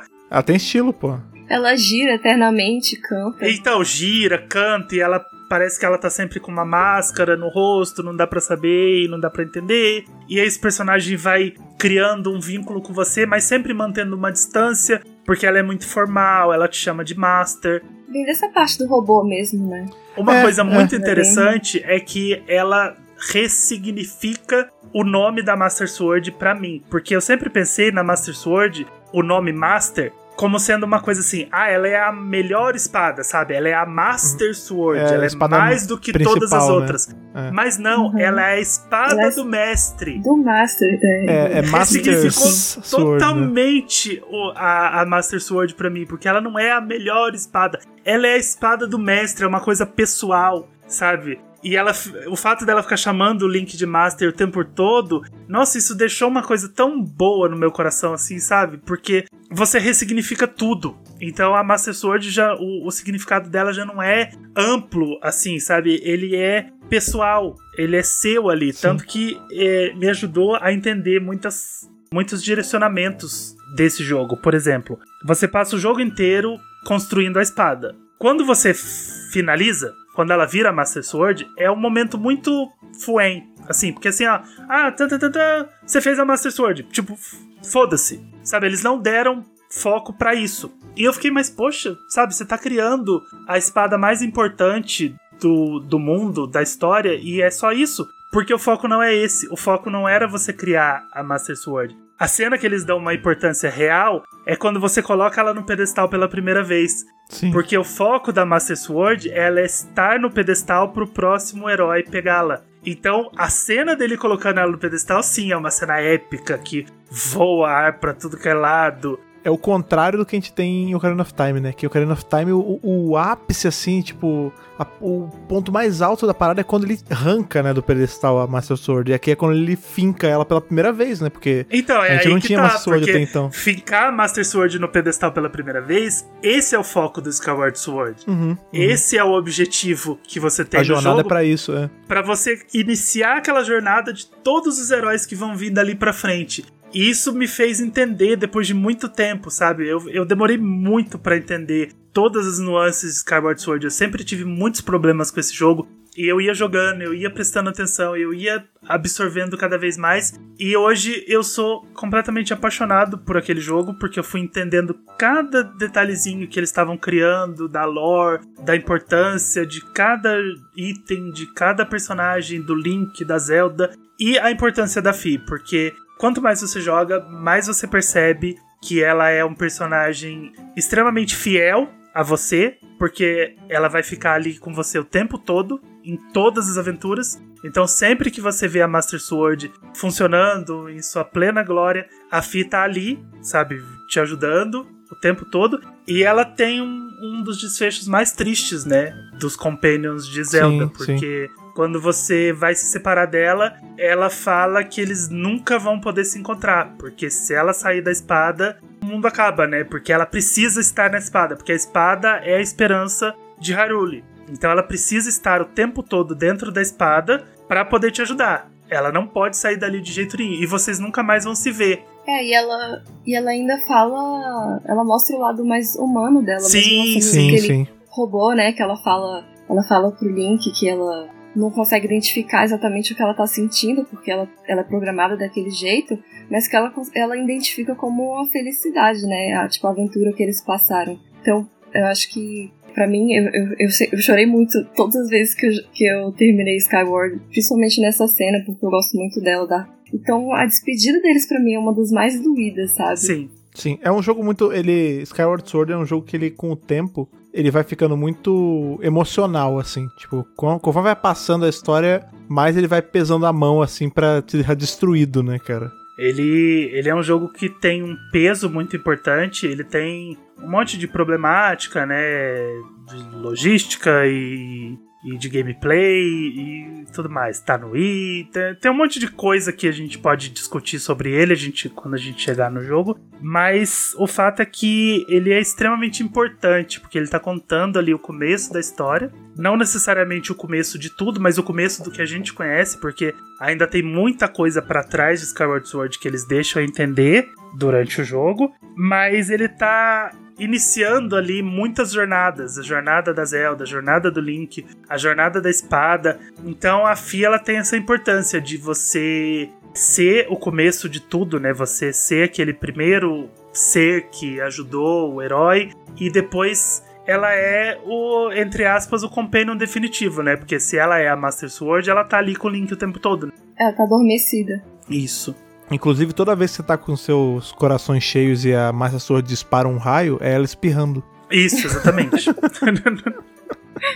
Inclusive, eu tava, enquanto a gente tava falando aqui, eu tava dando uma olhada nas concept arts dela. E eu vou te falar, a gente deu muita sorte. A gente tá falando que ela é meio assustadora, assim, porque ela tem essa cara de boneca e tal. As outras eram muito piores, né? Tinha um que parecia uma Iron Maiden, cara. Tipo, Era toda de ferro, um rosto vazio, assustador. Tinha um que ela parecia meio um alien, assim, com uns brações, uma parada meio Aeon Flux. É, hoje em dia ela é até bonitinha, assim, colorida, um lado azul, um lado É, roxo. não, mas o, as concepts eram assustadoras, cara. A gente ficou com uma, com uma fibra bem bonitinha mesmo. E é engraçado como a Nintendo ela, ela é safada, né? Eu sempre falo, a única palavra que eu tenho pra Nintendo é safada. Porque a primeira arte oficial que eles divulgaram era o Link e a Fi, né? E afina as costas dele. É, entre aspas, um personagem misterioso. E a gente, nossa, que personagem é esse? O que, que ela faz? Não sei o quê. Ela tava exatamente no lugar que a espada fica. E a gente não desconfiou o tempo todo que ela era a espada, porque eles não tinham revelado isso ainda, né? Isso as coisas um mais escondidas estão à nossa vista, tá né? Tá na cara? nossa cara, né? Eles já é. tinham, tipo, ó, ela é a espada dele. A gente, tipo, nossa, o que, que é isso? O que, que ela faz? A Nintendo, ela é safadona. Eu gosto disso. Não, deu até vontade de rejogar essa parada. E eu também. Já tô com o meu instalado aqui. Não Já vai, comecei esse ano. Não vai demorar muito. Eu não vou conseguir porque eu tô sem o trequinho de fazer o emote ficar tunado.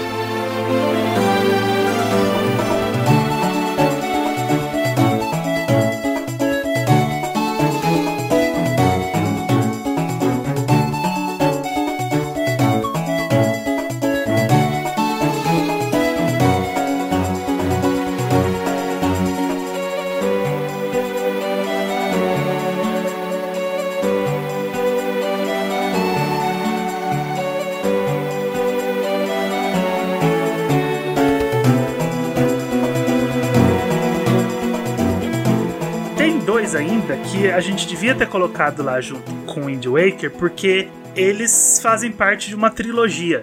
Sim. The Wind Waker, Phantom Hourglass e Spirit Tracks, eles são uma trilogia programada, uma trilogia bem estabelecida dentro da, da timeline de Zelda. E eles também têm os seus sidekicks. Em Phantom Hourglass, você tem dois sidekicks. Uhum. Você tem o Lineback, que é um, um marinheiro, um cara estranho, né? Que você encontra no caminho. É meio e... piratinha, né? É, eles são. Ele é meio covardão, ele te ajuda, mas ele parece meio shady, sabe? Você fica. Hum, ele parece que, que, vai te trair o tempo todo também. Sim. Será que eu confio nesse cara? Se aproveitando do coitado do é o, é o bigode das olheiras, cara. A gente fica, a gente fica desconfiado mesmo não sei se eu vou confiar nesse cara. Acontece que o linebacker é um dos, dos caras mais sensacionais que existem, né? Tanto Sim. que depois no, no Spirit Tracks ele é até homenageado, ele acaba se transformando no herói. Ele só é estranho. Ele só é estranho mesmo, ele ajuda o Link o tempo todo. Caraca, mas você abriu minha mente. Eu nunca, eu nunca tinha considerado o Linebacker como, como um, um assistente, assim, um companheiro. É verdade, cara. Eu acho Sim. que talvez o Wesley ele, é, ele tenha um tá concorrente. Inteiro, né? É, porque, né, assim, ele, ele, não tá o tempo no, todo, é verdade. No, no Phantom Glass, o linebacker ele tá mais pra um companheiro de viagem, né? Porque a sidekick, no, de fato, é a Ciela, que também é uma fada. Sim. As fadas estão de volta. Navy 2.0. É, é, as fadas voltaram. E o linebacker e a Ciela, eles não se dão. Eles ficam brigando o tempo todo. Se bicando o jogo. Sim. E aí, como a Ciela é uma fadinha, fofinha e bonitinha, isso deixa ainda mais, te deixa ainda mais desconfiado do linebacker. Você fala, poxa, como que você não gosta dessa fadinha? Então você não deve ser uma coisa boa, né? Você não deve ser um cara bom. Só que mais pra frente você descobre que na verdade a Ciela é uma fada que ela foi dividida em dois. Ela foi separada e ela foi dividida em dois. A gente já viu, essa, a gente vê, vai ver essa história depois no Hyrule Warriors. É. E quando ela se junta, quando ela consegue juntar as duas partes dela, ela se revela como o espírito da coragem. Né, que é, existem os espíritos da coragem, sabedoria e poder. E ela se revela como o espírito da coragem. Por isso que ela tá com o Link, porque o Link tem a Triforce da coragem. Então ela era um pedaço de uma fada que tava. Ela é um pedaço de um espírito que se transformou numa fada para tentar te ajudar. Porque a fada ela é um, uma coisa familiar pro Link. Sim. Mesmo que você só tenha visto fadas lá para trás, em encarnações passadas, no Wind Waker ele já mexeu com fadas, ele usava fada para se curar, ele conheceu a rainha das fadas. Então, como é o mesmo Link no Wind Waker e no Phantom Hourglass, a fada era um elemento familiar. Então ela se transforma numa fada para poder ajudar o Link de uma forma que ele ia reconhecer e se identificar imediatamente com ela. E até pela mecânica do jogo também, né? A questão de você usar style, a canetinha e ter ela assim na ponta. Sim, é, ela é então, a personificação ela... da estilos, né? Sim. Uhum. É sempre é, narrativa com mecânica, né? A narrativa e a mecânica eles têm que conversar pro sidekick funcionar. Então, para pro companion dar certo, você tem que fazer a narrativa e a mecânica se entenderem. Inclusive por isso que é, por isso que ela é melhor do que tanto a nave quanto a, a Teron, né? Porque ela é uma nave com estilos. Ah! tchau. É isso, acabou, gente. Valeu, acabou, vem, gente. Tchau. tchau. A gente vai encerrar o episódio aqui porque não dá, não consigo trabalhar. Não, não consigo trabalhar nessas condições, não, né, cara? Eu, eu, não tô, eu não tô ganhando extra por insalubridade. e no Spirit Tracks é um pouco diferente, porque no Spirit Tracks já não é o mesmo Link. No Spirit Tracks já se passaram algumas décadas. Aquele Link já morreu, a Tetra já morreu e mas é desenho, é, é Toon Link também, é, é o Toon Link é, 2. É outro Toon Link. O, o, os primeiros dois jogos é o mesmo Toon Link, o Wind Waker Phantom Glass. Aqui é um descendente, né? Isso, e no Spirit, e no Spirit Tracks já é descendente de todos os, os personagens. E você tá já num futuro, numa Hyrule estabelecida, porque o que que acontece? Quando você acaba o Wind Waker, você tá indo em busca da nova Hyrule entre aspas. Você precisa estabelecer um lugar para você viver e repovoar aquele mundo e poder refazer a glória de Hyrule em outro lugar.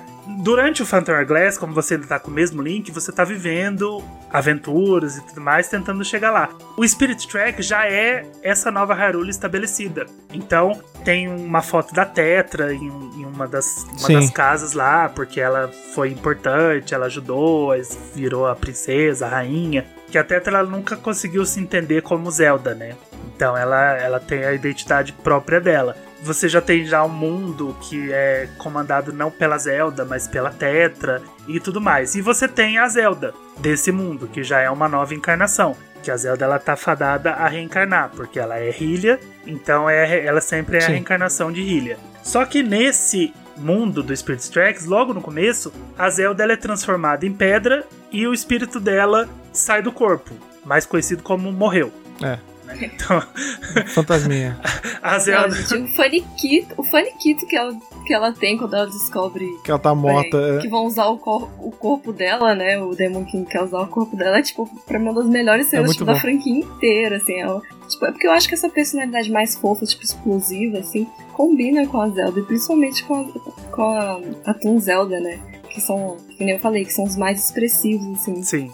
É, porque faz casa, né, com a personalidade da, da personagem. Tipo, querendo ou não, ela é uma princesinha, né? Faz sentido ela. É, ela é uma princesa, mas ela não é uma adulta, né? É, então. Então faz sentido ela ter esse, esse lance meio, entre essas mimado, assim, de ter ataque do nada, ficar mal-humorada, sabe? Se bem que, apesar dela estar tá sempre com ele nesse jogo, ele. O Spirit Tracks é um que também tem dois ajudantes, porque tem o Afonso, né? O Afonso é meu ajudante também. Ah, é verdade. É verdade. E foi legal esse lance, né? Porque a Zelda virou o ajudante, né? E já demorou, né? para você receber uma ajuda da Zelda, né? Eu acho muito legal isso. Diretamente, assim, né? Diretamente, né? Porque, tá, por mais que seja uma Zelda fantasma, e ela meio que não te ajuda em formato de fantasma. Em formato de fantasma, ela te dá umas dicas, ela tá sempre voando em volta de você, mas a ajuda eficiente dela mesmo é dentro das dungeons. As armaduras, né? É, possui ela possui os, as armaduras. É. E você pode andar e ter um monte de hazard que o Link não pode chegar perto e a Zelda de armadura pode. E eu acho isso muito sensacional, porque além de você ter a Zelda como sua ajudante, você pode, você tem essas, essas transformações, né? Você vira o, os inimigos, é que os inimigos com aquelas espadinhas esquisitas. Sim, Foi bom não só para não só pro, pro jogo, né? Mas também no Smash e eu acho no Hyrule Warriors. Warriors quando é, tipo, aquele, aquela armadura enorme, tipo, jogando inimigo pra todo lado, dando aqueles gritinhos de menino, né? Sim. Tipo, gritinhos da Zelda. Então, tipo, acho sensacional. É legal no, no, próprio jogo, né? Porque ela tem medo de rato, né? Então você vê aquele bicho enorme com aquela armadura, mexendo as perninhas assim, pulandinho, uhum. porque ela viu um rato. Então cria umas situações muito legais. Eu, eu é a mesma parada, é aquilo que a gente tá falando sobre a, as dualidades aí, como, como o Zelda é conflitante entre si, mas isso é muito bem feito, né? como a gente tem um jogo bonitinho, que tem um tema pesado, como a gente tem um personagem truculentão, tipo, pocado assim, e, e ele é literalmente uma menininha frágilzinha que tá num corpo mega forte, sabe? É muito divertido. Eu sou, eu sou apaixonado pelo Spirit Tracks, eu gosto bastante das mecânicas do jogo. Eu acho que ele é uma evolução do Phantom Glass, porque o Phantom Glass ele tem umas partes muito problemáticas. Quando a gente falar de cada um dos jogos, a gente entra em detalhes. Mas o Spirit Tracks ele corrigiu algumas mecânicas chatas e andar de trem naquele mundo é maravilhoso, né? Eu acho, eu acho Quem não gosta de trem, né? É muito bonitinho. Trem é uma coisa muito gostosa, né? De andar mesmo Sim. de verdade no mundo real. E, e, andar com aquele trenzinho é sensacional, né? Você parar ele na hora certa, você ficar puxando a buzina para espantar as vaquinhas. é uma coisa muito, é muito louca, bom. assim. É, é, sensacional. Eu, eu sou apaixonado pelo Spirit Tracks. Mas foi a primeira vez que a gente teve a Zelda como sidekick. É, diretamente. E aí, o que me leva a pensar no Bafinho 2, né? Porque a gente tem que falar de Bafinho 2. Sim, né? ela gente, vai estar. Tá... Se a gente sair daqui sem falar do Bafinho 2, a gente fez alguma coisa errada. Na verdade, me, lembra, me faz pensar uma outra coisa de Breath of the Wild, até antes do 2. Se em Breath of the Wild é, é a, todas as linhas do tempo culminando, como é que a gente não viu nenhum trilho em nenhum momento? sobrou sal, bicho. Então, no 2 eu quero um negócio assim, a gente tem que achar a cidade submersa que é, que é ligada por uma uma linha ferroviária, já imaginou? A gente quer tudo, a gente quer Twilight, a gente quer Loftwing, mentira. Vai chegar, você vai chegar em Twilight de trem no Bafinho 2. No Bafinho você tá vendo a Hyrule, a que afundou no Wind Waker. É Spirit Tracks em outra terra. Tudo bem, a não, gente não é, foi a nova pra lá. Hyrule. É, então, mas, é, mas ela existe em algum ponto. É, a nova Hyrule não foi pulverizada. Ela tá em algum lugar, cadê que a gente não, não então, viu? mas ela tá fisicamente em outro lugar, que a gente não foi para lá ainda, a gente vai. Então, mas aí a gente, a gente só não sabe se a linha do trem vai até lá, entendeu? Talvez a gente tenha que ir de moto até um ah, lugar. Tem que fazer conexão, né? Isso. A gente vai de moto até a estação mais próxima. Será que o Hyrule Card cobre essa. cobre que... essa ligação tem que, aí? Tem que, tem que colocar é, combustível nessa moto aí. e aí, quando você chegar na estação mais próxima, aí você vai de trem até a outra terra lá e você consegue. Trem entendeu? 1011, né, cara? Tá tudo, tá tudo conectado, mas não pelas linhas do trem. Tá? Você tem que ir de moto. E aí, me fez pensar no Bafinho 2, porque assim, a Zelda tá lá, né? No trailer. A gente uhum. ainda não viu muita coisa. E aí eu fico pensando se a Zelda ela vai ser um sidekick, se ela vai ser a personagem principal do jogo, se ela vai ser. Você jogar. Jogável. Isso ia ser muito maluco. Se ela fosse a principal, ia ser uma maluquice, cara. Seria meu sonho. Já é pensou, assim, tipo, tipo, chega do Link, né? Tipo. o Link é o coadjuvante e o sidekick dessa vez, assim como ele foi em Twilight Princess, né? Sim. Só que dessa vez é oficializando isso, né? Porque no Twilight Princess era uma coisa sutil. Você jogava, você jogava com o Link, apesar dele ser o sidekick e o coadjuvante. Só que dessa vez ele podia ser totalmente deixado de lado como coadjuvante, você usa ele em alguns momentos chave, mas você joga com a Zelda. E aí o Link seria o sidekick definitivo. O Link, de uma vez por todas, ele seria o sidekick do jogo. Isso seria uma, sei lá, um full circle. Sim. A gente pro... finalmente ia ter a lenda de Zelda protagonizada pela Zelda, né, cara? Pela Zelda, né? E foda-se o Link, ninguém quer saber do Link.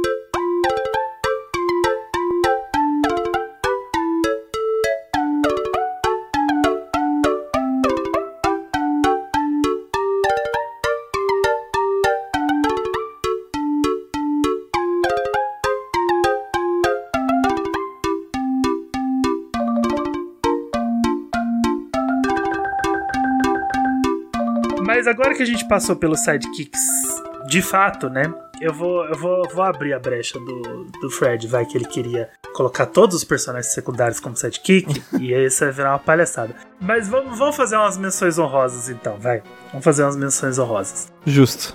No A Link to the Past. Nunca sou pronunciar esse nome. Eu não sei falar. É o. É o Sarasala. É o. Sarasala. Pra mim sempre foi Sarasala. É. Rala. Sa sa é o Sarra Sarra, é o Sarra Sarra. Sarra Sarra.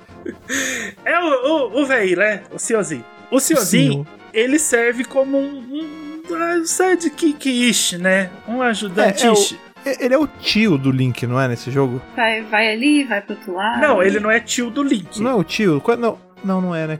Não, não. Ele é um senhorzinho é. que você conhece lá na Cacarico, só que é o seguinte: ele tá fugindo, né? Ele precisa se esconder, porque senão ele vai, ele vai ser pego e ele tem acesso a, aos pendantes lá do, do poder, da coragem e tudo mais. Então ele ah, tá não, sempre... é isso mesmo, é isso mesmo. Eu, eu tô louco, confundi com. Porque ele tem o tio dele no começo do jogo, não é? No Link to the Past, é isso mesmo, que é o velhinho de bigode. É, é o velhinho, é. é. é. E aí, ele, ele não é um sidekick de fato, porque ele não está sempre com você, porque ele precisa se esconder. Mas ele uhum. te ajuda é, se comunicando com você de longe. Né? Ele Sim. fala telepaticamente com você, ele fala aonde você tem que ir, aonde você vai encontrar. Isso também funciona, assim como eu falei do, né, do Ocarina of Time, também funciona não só narrativamente, como mecanicamente, né? Porque no A Link to the Past você estava num mapa gigantesco, né? Então você precisava navegar naquele mapa de uma forma eficiente. Sim. Então, assim como a gente tem o, o vovozinho que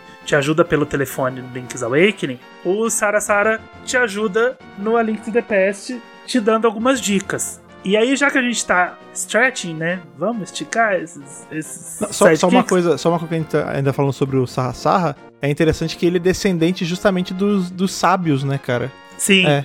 Então Sim. ele tem. Ele, ele não é só um personagem tipo o velho que te ajuda solto, ele tem um, uma backstory que envolve a própria franquia mesmo. Os personagens grandões que já tinham aparecido antes na sim, linha do sim. tempo, né? É, é, sempre parece um velho doido e aí, é. no, na verdade, é alguém importante, né? Igual o rei do Breath of the Wild. É isso. Você dá um velho que não deixa você pegar as maçãs, e aí no final, não, é o rei da porra toda e ele tá séculos aqui tentando te ajudar e, e, esperando você acordar. O cara tava literalmente sentado na frente de uma fogueira esperando, esperando você acordar. É. Ele ficou 100 anos. É o cara esperando fantasma, você né? acordar. né? Não, não, o tempo pra ele, dane-se. É, tipo, eu confesso que a única coisa que eu tenho pra dizer sobre o Sarra Sarra, Sarra. é que é tipo, em A Link da Peça, tipo, a careca dele não era, tipo, grande o suficiente. Ele tinha cabe ele apare... cabeça de alien, né, cara? Ele tinha a cabeça é porque, pontudona. Tipo, é. Quando ele aparece no Link Between, a cabeça dele dá, tipo, três links de altura, praticamente, é. tipo... Então, ele fica com a cabeça de xenomorfo, cara. É um mó cocão, é bizarro, parece o alien mesmo. Pois é. E aí a gente tá esticando, né? Vamos esticar esse. Não, mas aqui, aqui, aqui faz sentido, né? Porque o próximo da lista é o, o próprio Link. Isso é, é. legal. Que o Link ele conseguiu seu próprio ajudante em mais de uma vez, eu pensei. É o ajudante aqui. dele mesmo, né? Porque a gente Sim. pode considerar o Ravio como um ajudante, né? Porque é, ele, é. ele te dá todos os itens do jogo a única diferença é que ele não vai com você porque ele é um covarde. Porque ele é um cagão. É. Né? Ele é um medrosão. Tipo, ele é o, ele é o anti-Link, né? É? Tem o Dark né? Link e agora ele é o anti-Link. Se o Link ele tem a Triforce da coragem, o Ravio ele tem a anti-Triforce da covardia, né? Ele, tem, é, ele tem a Se bem que seguindo, seguindo essa lógica, a Hilda deveria ser burra e, e o. Como é que é o. E o Ganondorf. É, o Ganondorf deveria ser fraco. Fraco, é. é. É um Gandalf mirrado, né? Magrinho. Não, mas ele só é, ele só é medroso mesmo. É. E por isso que ele não vai com você, porque ele, é, ele é tipo. Vamos, vamos chamar ele de cauteloso, né? Demais. Ele é, ele é cauteloso em excesso. Mas ele não é inútil, então ele te ajuda. Não te ele dando abre a loja dele. Claro, ele... ele rouba a sua casa. É, inclusive, né? eu, eu acho isso roubar sensacional. a sua casa é uma coisa que o Link é uma coisa tradicional do Link, né? Porque o Link é. fica entrando na casa dos outros, né? Com a então, diferença que o Ravel entra... é inteligente, porque ele não quebra os vasos, ele vende então, os vasos. Aí quando alguém entra na sua casa, você acha estranho, né? Você passou séculos entrando na casa dos outros. aí quando alguém toma a sua casa, você acha estranho. Você fala, não, peraí. Inclusive, eu acho esse lance, a, a ideia do Ravel, né, enquanto anti-link, é muito legal, porque você é exato. O fato de ele ser um mercador diz muito dele, né? Tipo, ele é tão covarde, tão covarde que ele não vai pra aventura, ele fornece os materiais para outras pessoas irem, mas ele mesmo não vai. Ele tipo, vai por mim. Não é à toa, né, que ele, que ele virou um mercador. Tipo, a primeira vez que, eu, que eu, joguei, eu, eu não me liguei disso. Eu falei, ah, legal, um mercador, dane-se. E aí, quando eu fui jogar de novo, que eu me liguei, cara, é, faz sentido, né, ele ser ele ter escolhido essa profissão, que é a coisa mais passiva do mundo. Ele fica ali parado e quando você vem precisa, aí ele te ajuda, Sim. mas ele não pisa fora da loja. Sim, porque ele fala assim: ah, eu preciso ajudar a minha terra, né? Eu preciso dar um jeito de ajudar, mas eu não tenho coragem suficiente para ir pra luta. Então o que, que eu vou fazer? Eu vou re reunir todos esses itens e vou passar para quem tem, né? Para quem Sim. tem a coragem, para quem vai colocar a mão na massa. E aí você meio que tem o Ravi ali te ajudando a navegar naquele mundo. E no Breath of the Wild a gente tem a Zelda falando com você pelo Chica Slate. Uhum. A gente tem um monte de coisa acontecendo e a gente tem um sidekick entre aspas que ele é assim, opcional, tá preso no para quem tem amiibo, mas tem que pagar. Tem que pagar.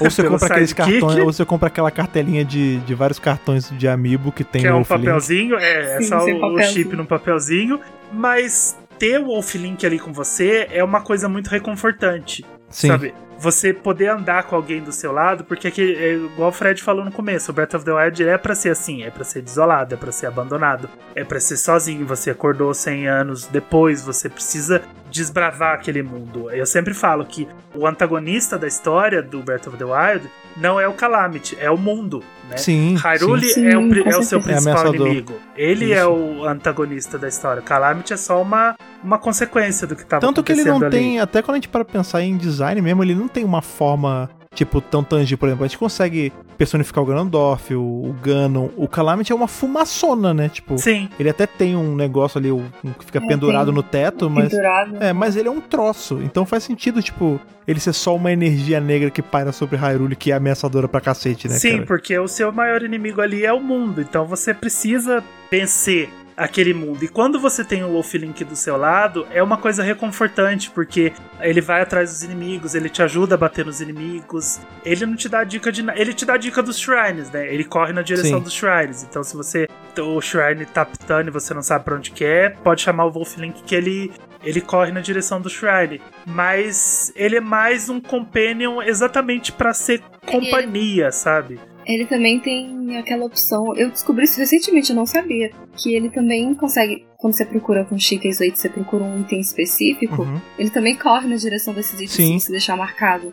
Eu nunca tinha usado isso. Porque até hoje eu entro no Breath of the Wild só pra andar com o Wolf literalmente. Sim. Eu, tipo, levo o cachorro pra passear. É. Porque eu gosto, às claro, vezes, de andar no jogo, sabe? Só pra, só pra ver, porque o ambiente é muito bonito. Né? Sim. Né? Então, eu acho relaxante, assim, eu gosto. Eu Sim. acho todo... Como tem o Amiibo, Sempre que eu entro, eu coloco o Wolfling pra andar comigo. É, eu tenho. Todo mundo tem uma coisa que gosta de fazer em Breath of the Wild, né? Impressionante. O meu lance é caçar cavalo. Eu sempre gosto de ficar caçando os bichos pra montar o cervo lá, o. aquele bicho Sartori lá. Eu sempre gosto de entrar pra ficar. O caveirinha. É, o caveirinha é o que eu gosto mais. Pena que ele morre de, de dia, mas. É muito legal, eu gosto de ter essas atividades que não tem nada a ver com com o que o jogo te obriga a fazer, mas é gostoso, né? Sim. E, e dar rolé. E em Breath of the Wild também, se a gente for esticar muito, e aí você tem que dar uma esticada braba, o Daruk, a Mifa, o Rival e a Urbosa também são, né? Companions, porque eles são, eles estão sempre com você mesmo. É, estão sempre com é, você. A partir do momento que você pega o, libera o poder dele, o espírito dele está sempre com você, ajudando Ele tá ali mesmo. do seu lado, né? Porque Isso. ele tá te dando uma, um benefício, um né? E eles literalmente falam com você, né? Isso. Quando o poder é recarregado, você leva cada susto, né? Você tá... você tá, você tá quietinho, assim, né? É. Aí, Mifas Grace is ready. Você fala, puta que pariu, cara. Eu tava, eu tava é. concentrado aqui. Quando você vê que tá soltando trovão pra tudo que é lado, voando altão. Tá... Gente, eu sempre uso sem querer. Também. Direto eu. E aí eu levo um susto, aquele raiozão assim. final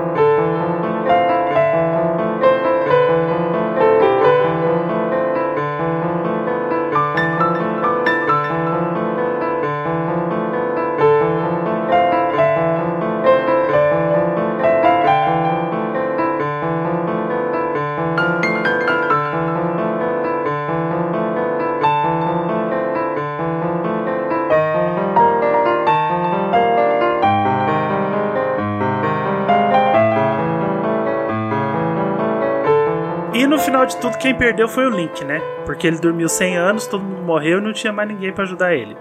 Bafinho Selvagem. Todos os sidekicks morreram, os que não foram para outro mundo, que não foram para dentro da espada. Tadinho, quem mandou dormir? Né? Você dorme meia hora, dorme três ah, horas. O cara, o cara, não tinha despertador, né, cara? A tecnologia em Hiruli fica oscilando, hora tem, hora não tem, aí dessa vez ele não tinha, dormiu demais mesmo. Dormiu 100 anos. Tá sempre dormindo, mas dessa vez exagerou um pouquinho. Não tinha, não tinha nave para catucar ele para acordar, né? Porque se deixasse também, o cara ia ficar dormindo também. Ganondorf ia tomar tudo. Ele deve ter acordado meio amassado, hein?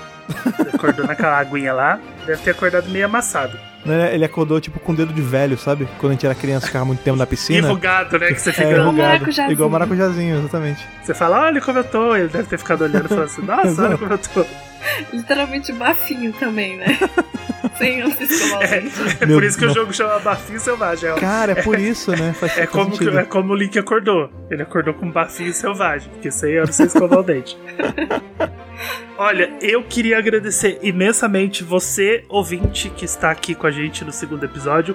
Verdade. Pelo carinho do primeiro episódio. Foi Sério, sem. Eu tô sem palavras pra, pra descrever o que eu tô sentindo, porque a gente sempre fica nervoso, né? Eu, eu e o Fred, a gente já tem experiência de outros casts, a gente já lançou outros casts, a gente tá aí na estrada tem um tempo, mas é um projeto novo que a gente estava colocando no ar. A gente fica com aquele medinho, aquele frio na barriga. E será Sim. que o pessoal vai gostar? Será que o pessoal vai receber bem? Será que o pessoal vai ficar animado? Nossa, foi uma coisa incrível. O pessoal falando que legal, um podcast de Zelda e era isso que eu queria. Muita gente compartilhando, né? Todo mundo compartilhando. A gente muitas mensagens muito boas da galera. É. Eu acho legal porque, assim, tipo, como eu tenho outros podcasts, tipo, é interessante ver como cada, cada podcast ele dá um público completamente novo, né? Tipo, não é porque a gente tá fazendo isso já há um tempo que não dá, tipo, aquele medinho de começar um projeto novo. E apesar do público ainda, a gente tá com começando, né? Já veio bastante gente e ele já tem meio que a própria identidade, assim, de consumo aqui do, do Mastercast. Eu gostei muito, tô, tô gostando de ter vocês aí dando força pra gente, de verdade. Sim, sim. Foi, foi um carinho assim que a gente recebeu, foi muito legal. O pessoal comentando, a primeira pl plataforma que a gente entrou foi o Spotify, a primeira distribuição que a gente teve foi no Spotify. E o pessoal vai ter no Google, vai ter no Apple, vai ter sim. não sei aonde. E aí sempre que saía uma plataforma nova eu postava e o pessoal ficava, poxa, agora sim, chegou na plataforma sim. que eu é, queria. Isso deixa a gente com vontade de gravar mais e mais, né? Sim, é. sim. Já temos muitas ideias para gravar por aí. Ou oh, a gente tem uma lista de pauta aqui que tá, só que tá que cresce. A gente, a gente grava uma pauta, parece mais cinco. A gente grava, risca uma pauta, parece mais cinco. Ao longo das conversas vai surgindo mais pautas, né? Esse é o, esse é o lance. E é isso que a gente sempre fala no final de cada episódio, não importa de qual cast ele tá na sua plataforma favorita. Então, a partir do momento que a gente ia postando cada plataforma, o pessoal ia ficando animado, porque tem gente que ouve só no Google, tem gente que não tem conta no Spotify, aí é difícil de ouvir. Tem gente que gosta do Deezer. E aí a gente ia postando o pessoal, ah, agora sim, agora tá na plataforma que eu gosto, e aí eu vou ouvir, e não sei o quê. E foi um carinho imenso. Vocês estão compartilhando as coisas que a gente posta lá no nosso perfil, então a gente não vai postar só os episódios, a gente tá todo dia lá falando de Zelda, a gente tá trazendo as novidades. A gente vai trazer vários tipos de conteúdo. Sim. Inclusive, fica aí o desafio para vocês descobrir quem é que tá tweetando na hora, porque fica tanto o Ângelo quanto eu quanto a Mandy e é sempre uma esquizofrenia louca, porque Exatamente. cada um fala de um jeito, cada um posta um tipo de coisa, aí vocês e eu, se nossa, viram. Mas quem postou isso? Tem, é. dia, tem dia que eu entro no meu Twitter, aí tem uma postagem do Mastercast, eu falo, ué. Não postei nada. Não postei nada. Aí eu vejo lá quem postou. Nem eu sei. Então vocês vão ter que descobrir pelos nossos perfis, se vocês acompanham a gente, quem que tá postando o quê qual parte da Triforce que foi aquela ali. É, Mas apesar do perfil ter o nome de Mastercast, é um perfil de Zelda. Então a gente vai trazer novidades, a gente vai trazer informações pertinentes da série, a gente vai trazer enquetes e vai falar umas besteiras e vai. Tudo que for relacionado a Zelda, a gente vai colocar lá. Então, continua acompanhando a gente no arroba meu Mastercast a gente vai postar todos os dias. A gente tá gostando demais da interação que vocês estão tendo com a gente, então a gente não vai deixar essa peteca cair. E claro, a gente vai ficar postando os episódios. Então, sempre que sair um episódio novo, a gente coloca lá no perfil e não esquece de assinar o feed do seu agregador favorito. Então, se Sim. você tá no Spotify, no Deezer, no Google, na Apple, assina o feed, porque sempre que sair um episódio novo, ele vai te dar a notificaçãozinha lá. Ativa o sininho para você receber as notificações. Ele vai te avisar, você não precisa ficar esperando, você não precisa ficar procurando. Você vai receber a notificação que a gente voltou pro seu feed, porque a gente tá animadaço para falar de um monte de coisa. E é claro, né? Fica aí. Continue com um bom trabalho de compartilhar, porque agora que a gente tá nesse começo, cara, cada. Sempre vai ser, na verdade, né? Cada compartilhamento é importante. Sim. E cada comentário também. Tipo, não tenham. Acontece muito isso, né? As pessoas têm vergonha de comentar, de trocar ideia. Tipo, a gente criou o Mastercast para poder conversar, não Sim. só entre a gente, mas Sim, também com vocês. coisas, né? É que acharem interessantes ou tiverem alguma dúvida do que a gente falou, essas coisas, sempre interagir com a gente. Sim, o nosso perfil não é uma via de mão única, tá? Não é pra gente jogar informação lá e vocês consumirem, não é isso. É uma conversa. Então, se vocês virem alguma coisa interessante, comenta, que a gente vai voltar lá para responder. Pode tirar dúvida, pode falar, ah, gostei disso aqui, ou, ah, isso aqui Ideia é de pauta, você é, se manda. Manda manda as coisas lá pra gente, conversa com a gente. A gente vai fazer uma postagem eventualmente, todo dia a gente posta alguma coisa. Comenta lá, puxa uma conversa com a gente, que a gente tá prontinho para receber isso de vocês. A gente gostou muito desse feedback e, assim como o Fred falou, cada curtida é importante, cada RT é importante, então Se você viu aí e não tá seguindo, segue a gente. Seja o nosso sidekick, cara. A gente precisa de vocês. Seja nosso sidekick, exatamente. Porque uma coisa que a gente pode garantir é um material muito bom. Isso a gente vai garantir sempre. Porque a gente, a gente é apaixonado pelo que a gente faz, a gente gosta muito de Zelda e a gente tá pronto para trazer sempre o melhor para vocês. Se não tá bom, a gente não coloca no ar. Então, Exato. isso vale para os episódios e vale para cada postagem que a gente faz. A gente sempre vai trazer alguma coisa interessante, alguma coisa divertida, pode ser só um GIF perdido no meio do nada, mas é alguma coisa de Zelda, é alguma coisa pertinente pra gente puxar a conversa com você. Então sempre que você vê uma postagem do Mastercast, é a gente cutucando para puxar a conversa, tá? Não é uma coisa que a gente quer jogar unilateralmente em vocês. A gente tá dando aquela cutucadinha, oi, conversa comigo. Vem brincar. Vem brincar com a gente, vem, vem falar de Zelda com a gente, porque falar de Zelda é muito bom. Né? Aquele Hey, listen. É. Hey, listen, exatamente. E indica para um amigo. Conta para um amigo que você viu o episódio do Mastercast que você Seja ouviu, o arauto que é divertido. Podcast, é isso. A missão, o trabalho de casa de vocês essa semana é isso. Indique o Mastercast para pelo menos dois amigos. E volte Exatamente. aqui no próximo programa.